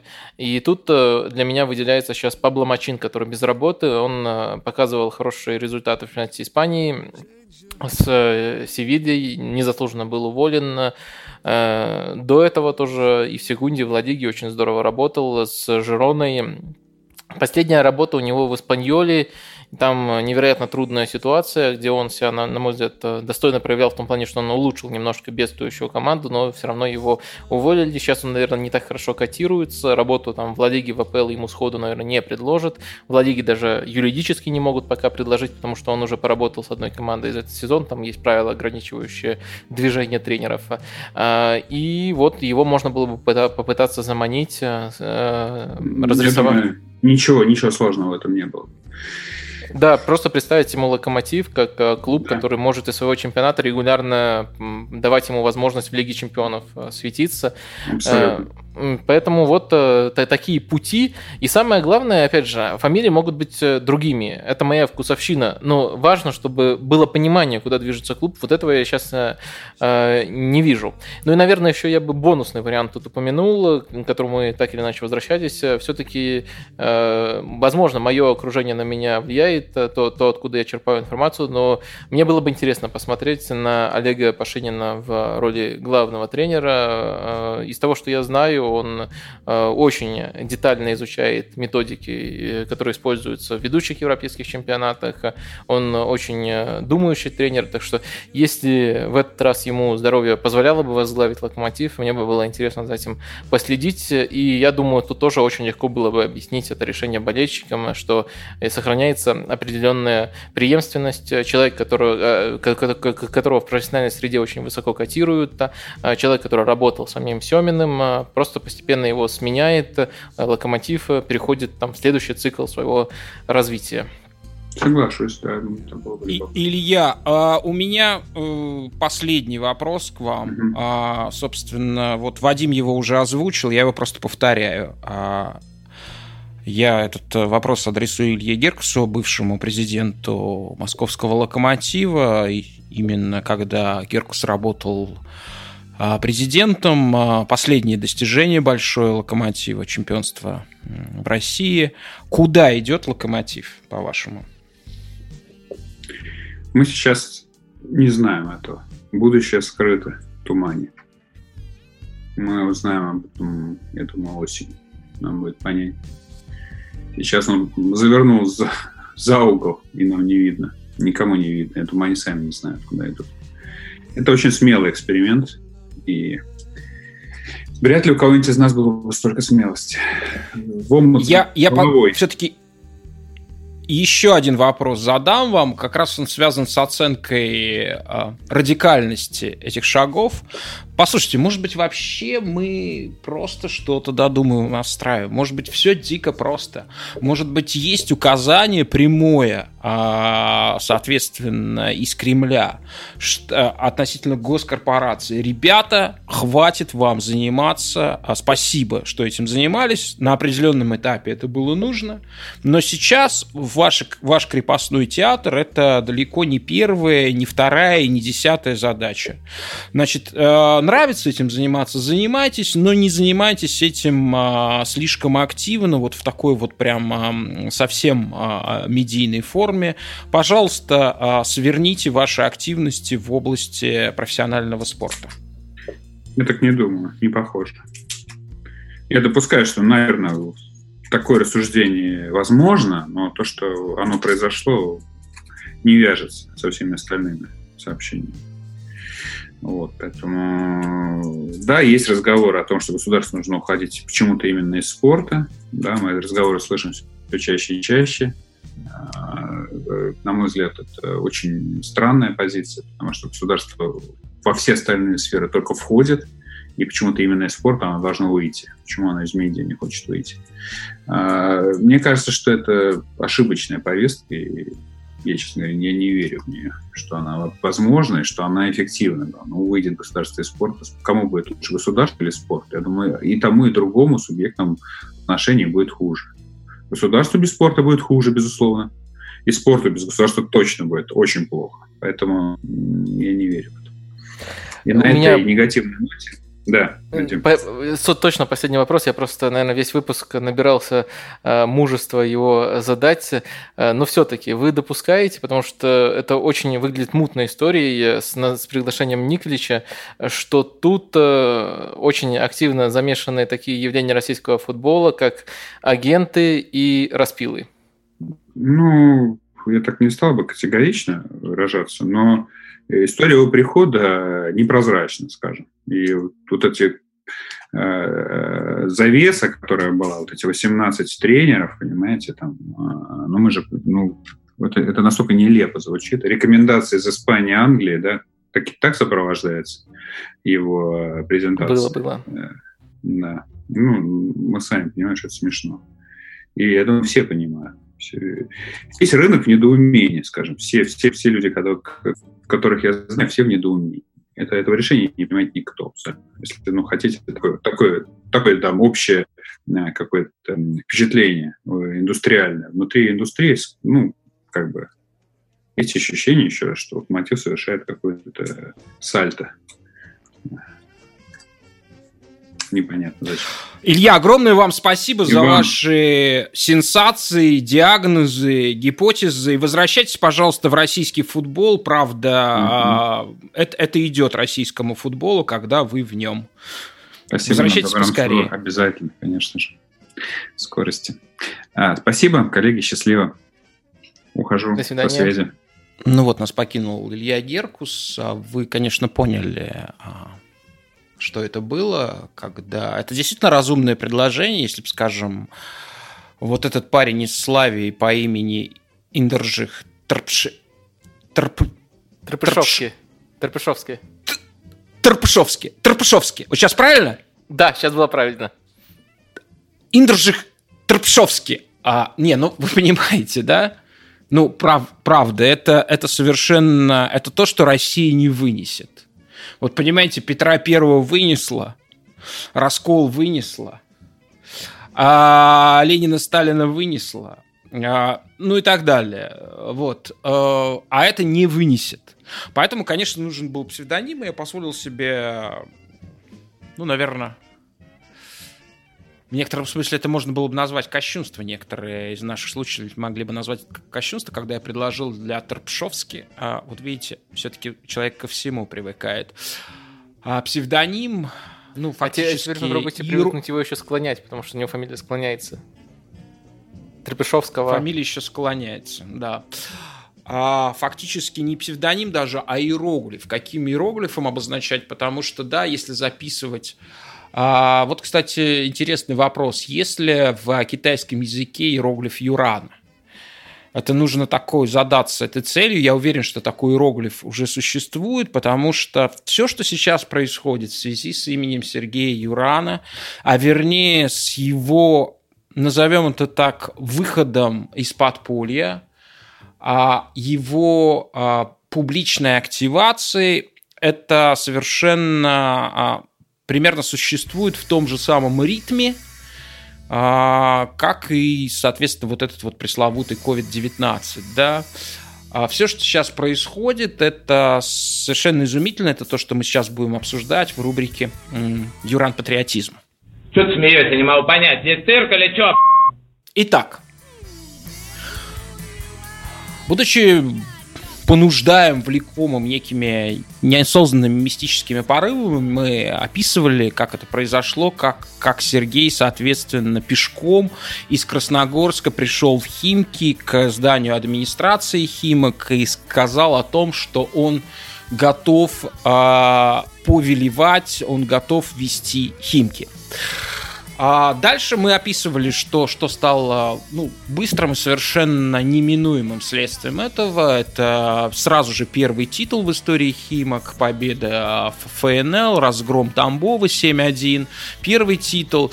Затем команда выходит в полуфинал Кубка России, где, ну, абсолютно... С кем они играют? Доктор Урал, там у них соперник Урал Шинник, что-то такое, да? О, я, я даже не смотрел, я думал, Ну, что ну да, ну неважно, мы труп. даже не помним, потому что А, понятно, что уже хим, Химки в ну- финале Кубка, Мгм, да. вот, и да, в финале Кубка и практически всеми, а, всеми ам, экспертами и букмекерскими конторами признаются фаворитовым в розыгрыше этого Кубка России, который, надеюсь, будет доигран. А, и сразу же следующее последствие это то, что если Химки выигрывают а, Кубок России, на следующий год они впервые в истории стартуют в Лиге Европы. И здесь уже тоже уже принимаются котировки на следующий розыгрыш Лиги Европы, и Химки сразу же называются абсолютным фаворитом этого турнира. Лично я, вот лично я, доктор, я вижу только одну банду, которая может помешать э, Химкам и Сергею Юрану э, выиграть э, э, Лигу Европы. Это, конечно же, э, ну, при условии, что они попадут, да, в эту зону, в зону Лиги Европы, это, конечно же, э, Тоттенхэм, напомню, что в связи с воцарением Жозе Маурини в этой команде, он был, команда Тоттенхэм была переименована на русский манер в Тоттенхэм. Вот. И это, конечно же, Тоттенхэм блестящего, блистательного Жозе Мауриньо. Я не знаю, а вот кто еще может, ну, теоретически, а, если Хитафи не попадет в зону Лиги Чемпионов, да, а, то за счет антифутбола, за счет симуляции, за счет а, убийства времени, за счет каких-то низостей, теоретически Хитафи тоже может выиграть у, у, у Химок, потому что мы знаем, что, ну, каким-то образом одолеть. Вот. А больше я не вижу конкурентов. Может быть, вы, вы Ну, более, у вас более Тоттенхэму- скептический Тоттенхэму склад ума. еще попасть в Лигу Европы. Так что тут, тут Ага. далеко, далеко не данность. Тоттенхэм идет на восьмом месте, и прямо сейчас, Мгм. если они не улучшат э, свое турнирное положение, если будут, кстати, фиксировать таблицу по очкам, то Арсенал даже будет на восьмом месте, Тоттенхэм еще ниже. А, Но в любом случае, э, тут все зависит от решения по Манчестер Сити, которое будет принято как раз в начале лета в э, апелляционном суде европейском. Э, Так что, мне кажется, тут, тут, тут очень и очень подвешенная ситуация. Э, Что касается конкуренции, вы все-таки немножко рассматриваете с позиции силы Химок. Я согласен с, с вашими А с тезисами. Подождите, а с каких еще возможно С позиции турнира. Просто надо учитывать контекст. Мы знаем, что Лига чемпионов Лига Европы это э, турнир с системой плей-офф. Если бы разыгрывали это как чемпионат среди там европейских клубов, которые там выиграли кубок, либо европейских клубов, которые квалифицировались, тогда бы, я думаю, сказал бы просто Юран, он выстроит самую продуманную систему, и даже у Тоттенхэма, даже у Хитафи, и близко никаких шансов на дистанции против Химок не будет, просто не будет. А вот э, в турнире плей-офф, где возможны случайности, где такие андердоги из э, европейских чемпионатов, потому что относительно Химок они будут андердогами, э, они будут закрываться, Химки будут доминировать в этом матче. Но, как мы знаем, мы много раз это видели, можно отскочить, просто отскочить в турнире, который основан на системе плей-офф. Нет, но, но открытый футбол только одна команда может э, предложить. Это действительно это Тоттенхэм. Если он попадет, э, ну, как бы команда, которая играет, в общем, все-таки. И... не при Мауриньо, да? Вам не, не кажется романтичным футбол, который показывает Тоттенхэм Нет, при Мауриньо? совершенно не кажется. И у нас Мгм. в итоге получается такая ситуация, где э, Химки могут вылететь, могут кому-то проиграть, но их не переиграют. Э, Проиграть и переиграть – это разные вещи. Эм, Я думаю, то, что та система, которая будет к тому моменту еще круче, потому что чем дольше Юран работает в одной команде, э, тем сильнее его влияние становится. Э, Я думаю, в Лиге Европы просто-напросто нет команды, которая могла бы э, переиграть именно этот уровень футбола. Да, я, кстати, не, не могу вас не спросить. Вот, предположим, все-таки Арсенал будет играть в Лиге Европы, а не Тоттенхэм. А, В а, противостоянии Арсенал-Химки кто, на ваш взгляд, фаворит? Э, ну, мне кажется, э, опять же, Арсенал э, мог бы сыграть в романтичный атакующий футбол с Химками, но не выиграть в этом отношении. Все-таки... То есть в таком футболе шансов нет у Арсенала, да? Шансы есть, но они маленькие. Шансы выиграть они всегда есть. Это футбол, непредсказуемый вид спорта, но сыграть лучше, ярче, чем Химки, нет, потому что на Артету оказал невероятное влияние Венгера, невероятное влияние Гвардиола, но Юран, он сам фигура сопоставимая сопоставимого масштаба, он сам оказывает влияние. То есть пока это будет э, противостояние такого совсем начинающего ученика, хороших таких э, тренеров, топовых тренеров, и учителя, который сам уже вдохновляет очень многих. Так что мне кажется, пока не готов Артета выигрывать в таком противостоянии. Угу. Хорошо, ну а теперь мы э, затронем тот аспект, э, который является всего лишь как бы следствием э, вот этого проявления выхода, выхода в свет во всех смыслах э, Сергея Юрана с Химками. Это, да, это свет э, медийный. Э, как вы знаете, одним из э, слоганов нашего подкаста является то, что сегодня в Капучино и Катеначо, послезавтра – в инсайтах у Нобеля Рустамяна. Да, наконец дошло и до холдинга спортивного вещания для Матч ТВ. Матч ТВ а, в минувшую субботу целиком эфир сквозной а, посвятил Сергею Юрану. Иногда он прерывался, но только отрывками матчей немецкой Бундеслиги. Вот. А целый день был посвящен, собственно, Сергею Юрану. И, в общем, Сергей Юран – а, сам присутствовал в студии, но у меня по поводу того, был ли это сам Сергей Юран, или, возможно, речь, или, возможно, речь шла о симуляции, а, о, о модели трехмерной компьютерной синтезированной Сергея Юрана, у меня есть вопросы.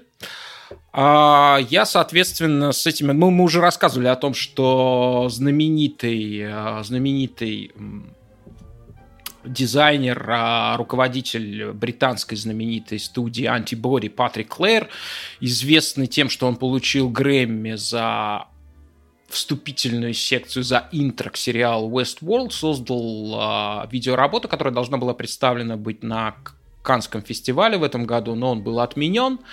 Который называется «Интервью 21 века», где как бы журналисты а, русской газеты «Спорт-экспресс» разговаривают с трехмерной моделью а, Сергея Юрана, речь его синтезированной, соответственно, изображение.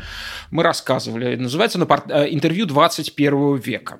И вот сейчас как бы целый эфир, целый день Матч ТВ посвящает Сергею Юрану. Что это значит? Был ли на самом деле это Сергей Юран или его компьютерная симуляция? Ситуацию, мы, естественно, а, с этим вопросом обратимся к Аркадию Декону, а, евангелисту, а, Сергею Юрана, соратнику, ну и русскому аристократу. Аркадий, здравствуйте. Здравствуйте. Смотрите, у меня первый вопрос. Во-первых, этот эфир тематически назывался «Аналитика, интервью, эксперты». А какой, какой, какой из этих слов здесь представляет сам Юран? А, ну, потому что, как известно, а, Юран не может быть во множественном числе, он не может быть экспертом во множественном числе, да. А, и кто здесь вот в этой триаде Юран? Юран в этой триаде определенно аналитика. Хорошо, смотрите, у меня сразу же вопрос. А, ну, во-первых, с чем связано вот это вот, а, а, ну, назовем это просто истерии в, медиа, связанной с Сергеем Юрано. Его, собственно, кроме нас эм, с доктором и нескольких тысяч или десятков тысяч наших слушателей до, сих пор вообще никто не знал, да. Сейчас мы видим, наблюдаем, что во всех медиа фигура Юрана появляется, да, и э, по поводу этого эфира конкретно у меня сложилось ощущение, что э, была трехмерная модель, э, причем русского э, производства. Это было заметно, потому что в начале э, эфира, в начале дня не было знаменитого фрика... фрикативного Г. То есть, ну, как бы не было это синтезировано, а к концу эфира все это появилось. А, объясните, пожалуйста, кто был на эфире? Это была трехмерная модель или отчасти это был Юран? Или, может быть, это такое гибридное было присутствие живого настоящего Юрана и его модели? А, Вначале действительно была трехмерная модель Сергея, потому что у Сергея очень много дел, и он не успевал приехать на эфир, а потом, собственно, он подъехал а, в студию и уже присутствовал сам на записи. Угу. А скажите, вы что-нибудь знаете по поводу того, как создавалась эта модель Юрана? И с чем вообще это связано? Откуда появился такой запрос? А, запрос появился, потому что в Химке приходит э, очень много предложений об интервью с Сергеем. А, разные клубы просят выступить его на форумах в формате онлайн, и он просто не успевает. Не успевает ответить всем, и поэтому пришлось э, генерировать э, те самые 3D-модели. Перед началом Бундеслиги сразу несколько клубов, насколько я знаю, четыре клуба анонимно попросили э, помочь в подготовке к возобновляющемуся турниру, и, собственно, им были представлены э, четыре модели Сергея Юрана. А скажите, пожалуйста, где эти модели, где, соответственно, они программируются? А, э, оно программируется непосредственно в Химках с участием самого Сергея, или это отдается на, на откуп а, компаниям медийным, ну, в частности, Матч ТВ? Модели программируются в Химках э, под непосредственным контролем Сергея. Он э, полностью контролирует весь процесс. А, но чтобы эти данные не утекали куда-то, чтобы их не копировали, программный код, а, Химки приняли решение, то, что они обратятся в одну из крупнейших э, криптолабораторий, а, которые будут защищать э, данные, интеллектуальные данные Сергея. Как, Сергей, и вы относитесь к тому, ну, естественному браку производителей, да, или я не знаю, с чем это связано было, может быть, с, с эм, какими-то проблемами системного обеспечения на Матч ТВ, когда такие очевидные дефекты эм, вываливаются в эфир, но исчезает э, знаменитая фирменная фрикативная ЭГ Сергея Юрана. Нет ли, кажется, нет просто... ли желания покончить с этим? А, нет, желания нет. Мне кажется, это просто халатность и, возможно, нехватка опыта. А, если бы у редакторов и продюсеров Матч ТВ было бы больше опыта во взаимодействии с программой, они бы, скорее всего, более тонкие настройки применили, и была бы более явная и прекрасная 3D-модель. Я бы хотел бы поздравить доктора. Правда, это был какой-то совершенно чудесный день. И я, я на самом деле поздравил эти... Э, послал поздравления доктору, курьером. Ему были в этот день доставлены цветы. А, собственно, та деятельность, э, на самом деле главная деятельность доктора, а, она, наконец, э, ну, она, наконец, так же, как сам Сергей проявилась, да, а, впервые а, ну, как бы мы видим доказательства того, что, ну, потому что нас постоянно обвиняют в том, что а, то, что мы говорим о Юране, это фикция, это мистификация. Вот. А сейчас у вас есть возможность убедиться в том, что действительно союз доктора и Сергея Юрана – это не мистификация, это действительно так. Сам Сергей Юран, понимая, а, что приходится выслушивать и выносить доктору, наконец эту связь обнародовал в прямом эфире. А, послушайте, как он упомянул а, доктора. Доктор, я от всей души вас поздравляю. А, не знаю, я, я, я знаю, что вы один из самых, ну, наверное, самый скромный человек, которого я встречал в своей жизни. А как вы к этому относитесь, то, что теперь и вы стали, э, соответственно, публичной фигурой, ну, как бы вот э, создание, создание игры, его сборки в режиме онлайн такой же фигурой, как Гвардиола, Гасперини, Клоп, э, сам Сергей Юран? Мне кажется, я, во-первых, был шокирован. Сергей не предупреждал и вообще... Он, он не предупреждал вас, да? да, не предупреждал, что э, упомянет. Конечно, это было очень приятно, э, но я, я думаю, э, спонтанно, спонтанно все-таки он пришел к этому решению. Это видно из э, его слов. Э, вообще у него такая натура, что вот он журналистам может рассказать какие-то свои секреты. Иногда это завуалированные секреты. Вот э, я готов поставить э, на то, что некоторые вообще подумали, что речь идет о представителе тренерского штаба, прямом представителе тренерского штаба, о докторе. То есть не обо мне, а о каком-то условном докторе, который непосредственно занимается медициной э, внутри Химок. Ну, ставит он... в жопу градусники, да? Да, да, говоря, да. И, и на самом деле это типичный Юран. Его слова, не только вот эти, его нужно всегда проверять на двойные смыслы. Потому что он в обычном интервью может, э, он, мне кажется, такая игра у него журналиста, может в обычном интервью рассказать какие-то секреты, настоящие секреты своих методов, э, то, как он готовит команду, но это не будет очевидно нужно несколько раз прослушать каждое его слово, чтобы найти такие двойные смыслы. И тут, мне кажется, он тоже... Это отлично просто вписалось в его общий образ. Ну и, конечно, я ему э, благодарен не столько за упоминание, потому что я готов был просто, скажем так, брать от него знания и оставаться в тени, может быть, немножко доносить эти знания через наш подкаст до широкой публики. Но вот он э, решил меня, наверное, поощрить таким образом и упомянул.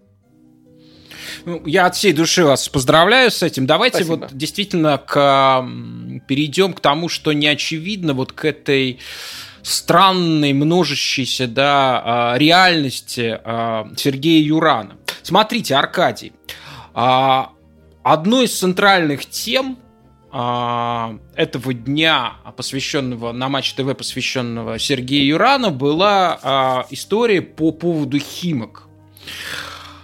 И это не только связано с Матч ТВ, вообще связано с тем, как освещается жизнь Химок, бесконечно встает этот вопрос о том, что Химки бюджетная команда, и, дескать, это безнравственно, потому что химчанам не хватает детских площадок, асфальта, еще чего-то, масок и так далее. Скажите, пожалуйста, мы знаем, мы не раз четко проговорили, что Химки – это частный проект, который финансируется вашим отцом, а, семьей Декон, назовем это так, да, а французскими, бордосскими виноделами потомственными. Скажите, пожалуйста, откуда, откуда все время вот входит эта тема бюджетного финансирования химок?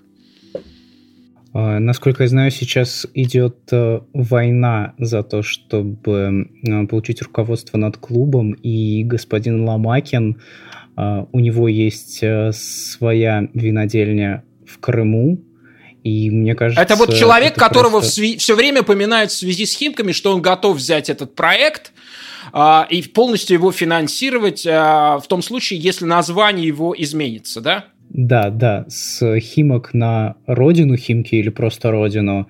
А, и это просто конкурент моего отца, он тем самым хочет выжить его с российского рынка, и такие элементы борьбы используют э, уже непосредственно с клубом. А, потрясающе. То есть все так просто, да? Да. То, то есть, по сути, это как бы некое рейдерство, которое связано с бизнес-интересами господина Ломакина в области виноделия. Да. А скажите, а скажите, пожалуйста, а ваш отец, он, он действительно активно представлен в торговых сетях эм, Российской Федерации? Да, активно, просто мы не выпускаем вино под своей фамилией. Угу, понятно. Ну, мы не будем называть, под какими именами, под какими марками и этикетками скрывается вино рода Деконов в российских супермаркетах. Давайте дальше продолжим. Да, здесь все очень понятно. А, смотрите, я впервые увидел а, лицо а, в эфире, если, конечно, опять, это опять не была симуляция. там было сказано, что это скайп, и а, в эфир был выведен а, генеральный директор Химок Василий Иванов. А, я слышал о том, что когда Сергей сам впервые увидел, вы, кстати, можете в этой трансляции, я думаю, что мы ссылочку поместим, посмотреть, как выглядит э, Василий Иванов, э, директор а, Химок, да, а что, я знаю, что когда Сергей Юран увидел, как выглядит Василий Иванов, у него возникли сомнения а, в компетенции а, этого человека, и он а, ну, связанные как бы просто с какими-то физиономическими, да, а, гипотезами, теориями. И он попросил, прежде чем он подпишет контракт с Химки, подписать, а, провести для Василия а, Иванова IQ-тест. А, правда ли это? Сразу хочу отметить, что в эфире точно присутствовал Василий Иванов. Это не было никакой копией. У Сергея есть э, такая особенность, он некоторых людей, людей некоторых людей действительно просит э, пройти IQ-тест, но это не просто IQ-тест, это IQ-тест, который разработан Колумбийским университетом в Нью-Йорке под э, редактурой самого Сергея Юрана. И uh-huh. Василий Иванов, э, да, да, Василий Иванов э, прошел этот тест, собственно, Сергей ему его показал, и он блистательно справился. Да-да-да, и ну, вот еще раз посмотрите, как Василий и, и Иванов выглядит, и вы поймете, насколько может внешность человека быть обманчива. Я совершенно не хочу этими словами никого обидеть, но если Василий Иванов работает в одной команде с Сергеем Юраном, это говорит о том, что лицо – это совсем не зеркало души. Скорее, кривое зеркало души. А, смотрите, э, еще один важный э, момент из этого эфира. А, когда Сергей Юран выразил резкое несогласие с э, тем, чтобы отдать проект Химки в руки конкурента вашего отца, а, бизнесмена Ломакина, и переименовать э, команду, он говорил о том, что это будет в высшей степени жестко по отношению к многочисленным болельщикам Химок. И этому добавил Сергей. Скажите, пожалуйста, кого он имел в виду под этому? Ну, вот говоря этому, не поясняя. А, это обращение к... И этого, и этого, да. Это обращение к конкретному человеку. Э, Сергей э, не раз упоминал этого в передаче, э, говоря про болельщиков и владельцев. Но этому есть объяснение, потому что тем самым Сергей как бы презентовал новичка команды Самуэля Этоо. Потрясающе. А, ну в силу, так сказать, свойств его проанонса, просто буква Г, она как бы съелась, да? Да. Ну, ну, и, и, нет, да, просто этого, это О, да, ага. Да, буква Г пропадала, и Сергей решил то, что Самуэль э, будет в следующем году, а возможно уже и в полуфинале. А, просто э, Юран отметил очевидные плюсы игрока, в его моральных качествах э, Самуэль будет э, теперь играть в опорной зоне просто из-за своего опыта и возраста. Доктор, скажите, пожалуйста, ведь э, это решение не могло пройти э, без вас, да? А, Сергей советовался с вами вот относительно того, может ли ИТО играть в опорной зоне? Нет, он э, не общается со мной настолько прямо. Он завуалированными фразами мне все говорит. Он, э, например, может задать такой вопрос. А может ли игрок, который не играл в профессиональный футбол э, с сентября, потому что мы знаем, что вот теперь весь пазл складывается, что это именно в то время завершил э, свою карьеру, а, помочь нам вот прямо сейчас в полуфинале Кубка при условии, что у меня на работу с ним будет э, такое-то время. То есть он вот, э, он, он, вся информация, вся картина есть только у него в голове, только у самого Юрана а, я могу только додумывать, догадываться, так что фамилия этого не звучала в беседах со мной, но намеки, как я теперь понимаю, были. Ага, то есть он вас спросил, может ли, вы ответили, да, конечно, может, и из этого Юран сделал свой вывод, да, что ИТО может играть на Да, да, я, я, я ответил, на есть, позиции опорника. Есть определенный ряд позиций, где это возможно, где нужно больше понимания футбола, а не движения. То есть, если рядом с ним будут футболисты, которые будут за него бегать, грубо говоря, будут его ногами, то, конечно, карьера Андрея Пирла неплохое подтверждение этого, конечно, это возможно.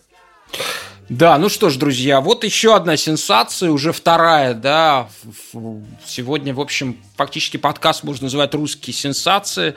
А, Илья Геркус нам сказал о том, что кандидатура Роберта Мартинеса не просто рассматривалась, а он был близок к тому, чтобы стать э, тренером московского локомотива летом 2018 года. После ним гипотетически самого... велись переговоры. А, то есть вы иронически это оцениваете, да? Нет, нет, нет, нет, нет, мне просто понравилась э, формулировка Ильи, что вроде А, все и да. поняли, что было на самом деле, но в конце было слово гипотетический. Ну да, мы можем, да, мы можем сколь угодно иронично относиться к возможности того, ну, вероятности того, что Роберто Мартинес мог стать тренером а, к этой условности, да, к этому условному наклонению в отношении Роберто Мартинеса, но никакого скептициз- скептицизма в отношении того, где может играть Самуэль Eto'o в Химках, конечно же, быть не может. Аркадий, спасибо вам огромного. Спасибо вам огромное. Бог с вами. А, Спасибо, до свидания. Ну что ж, доктор Лукомский, Всем пока. пациент Порошин. Поддерживайте наш проект на платформе Patreon.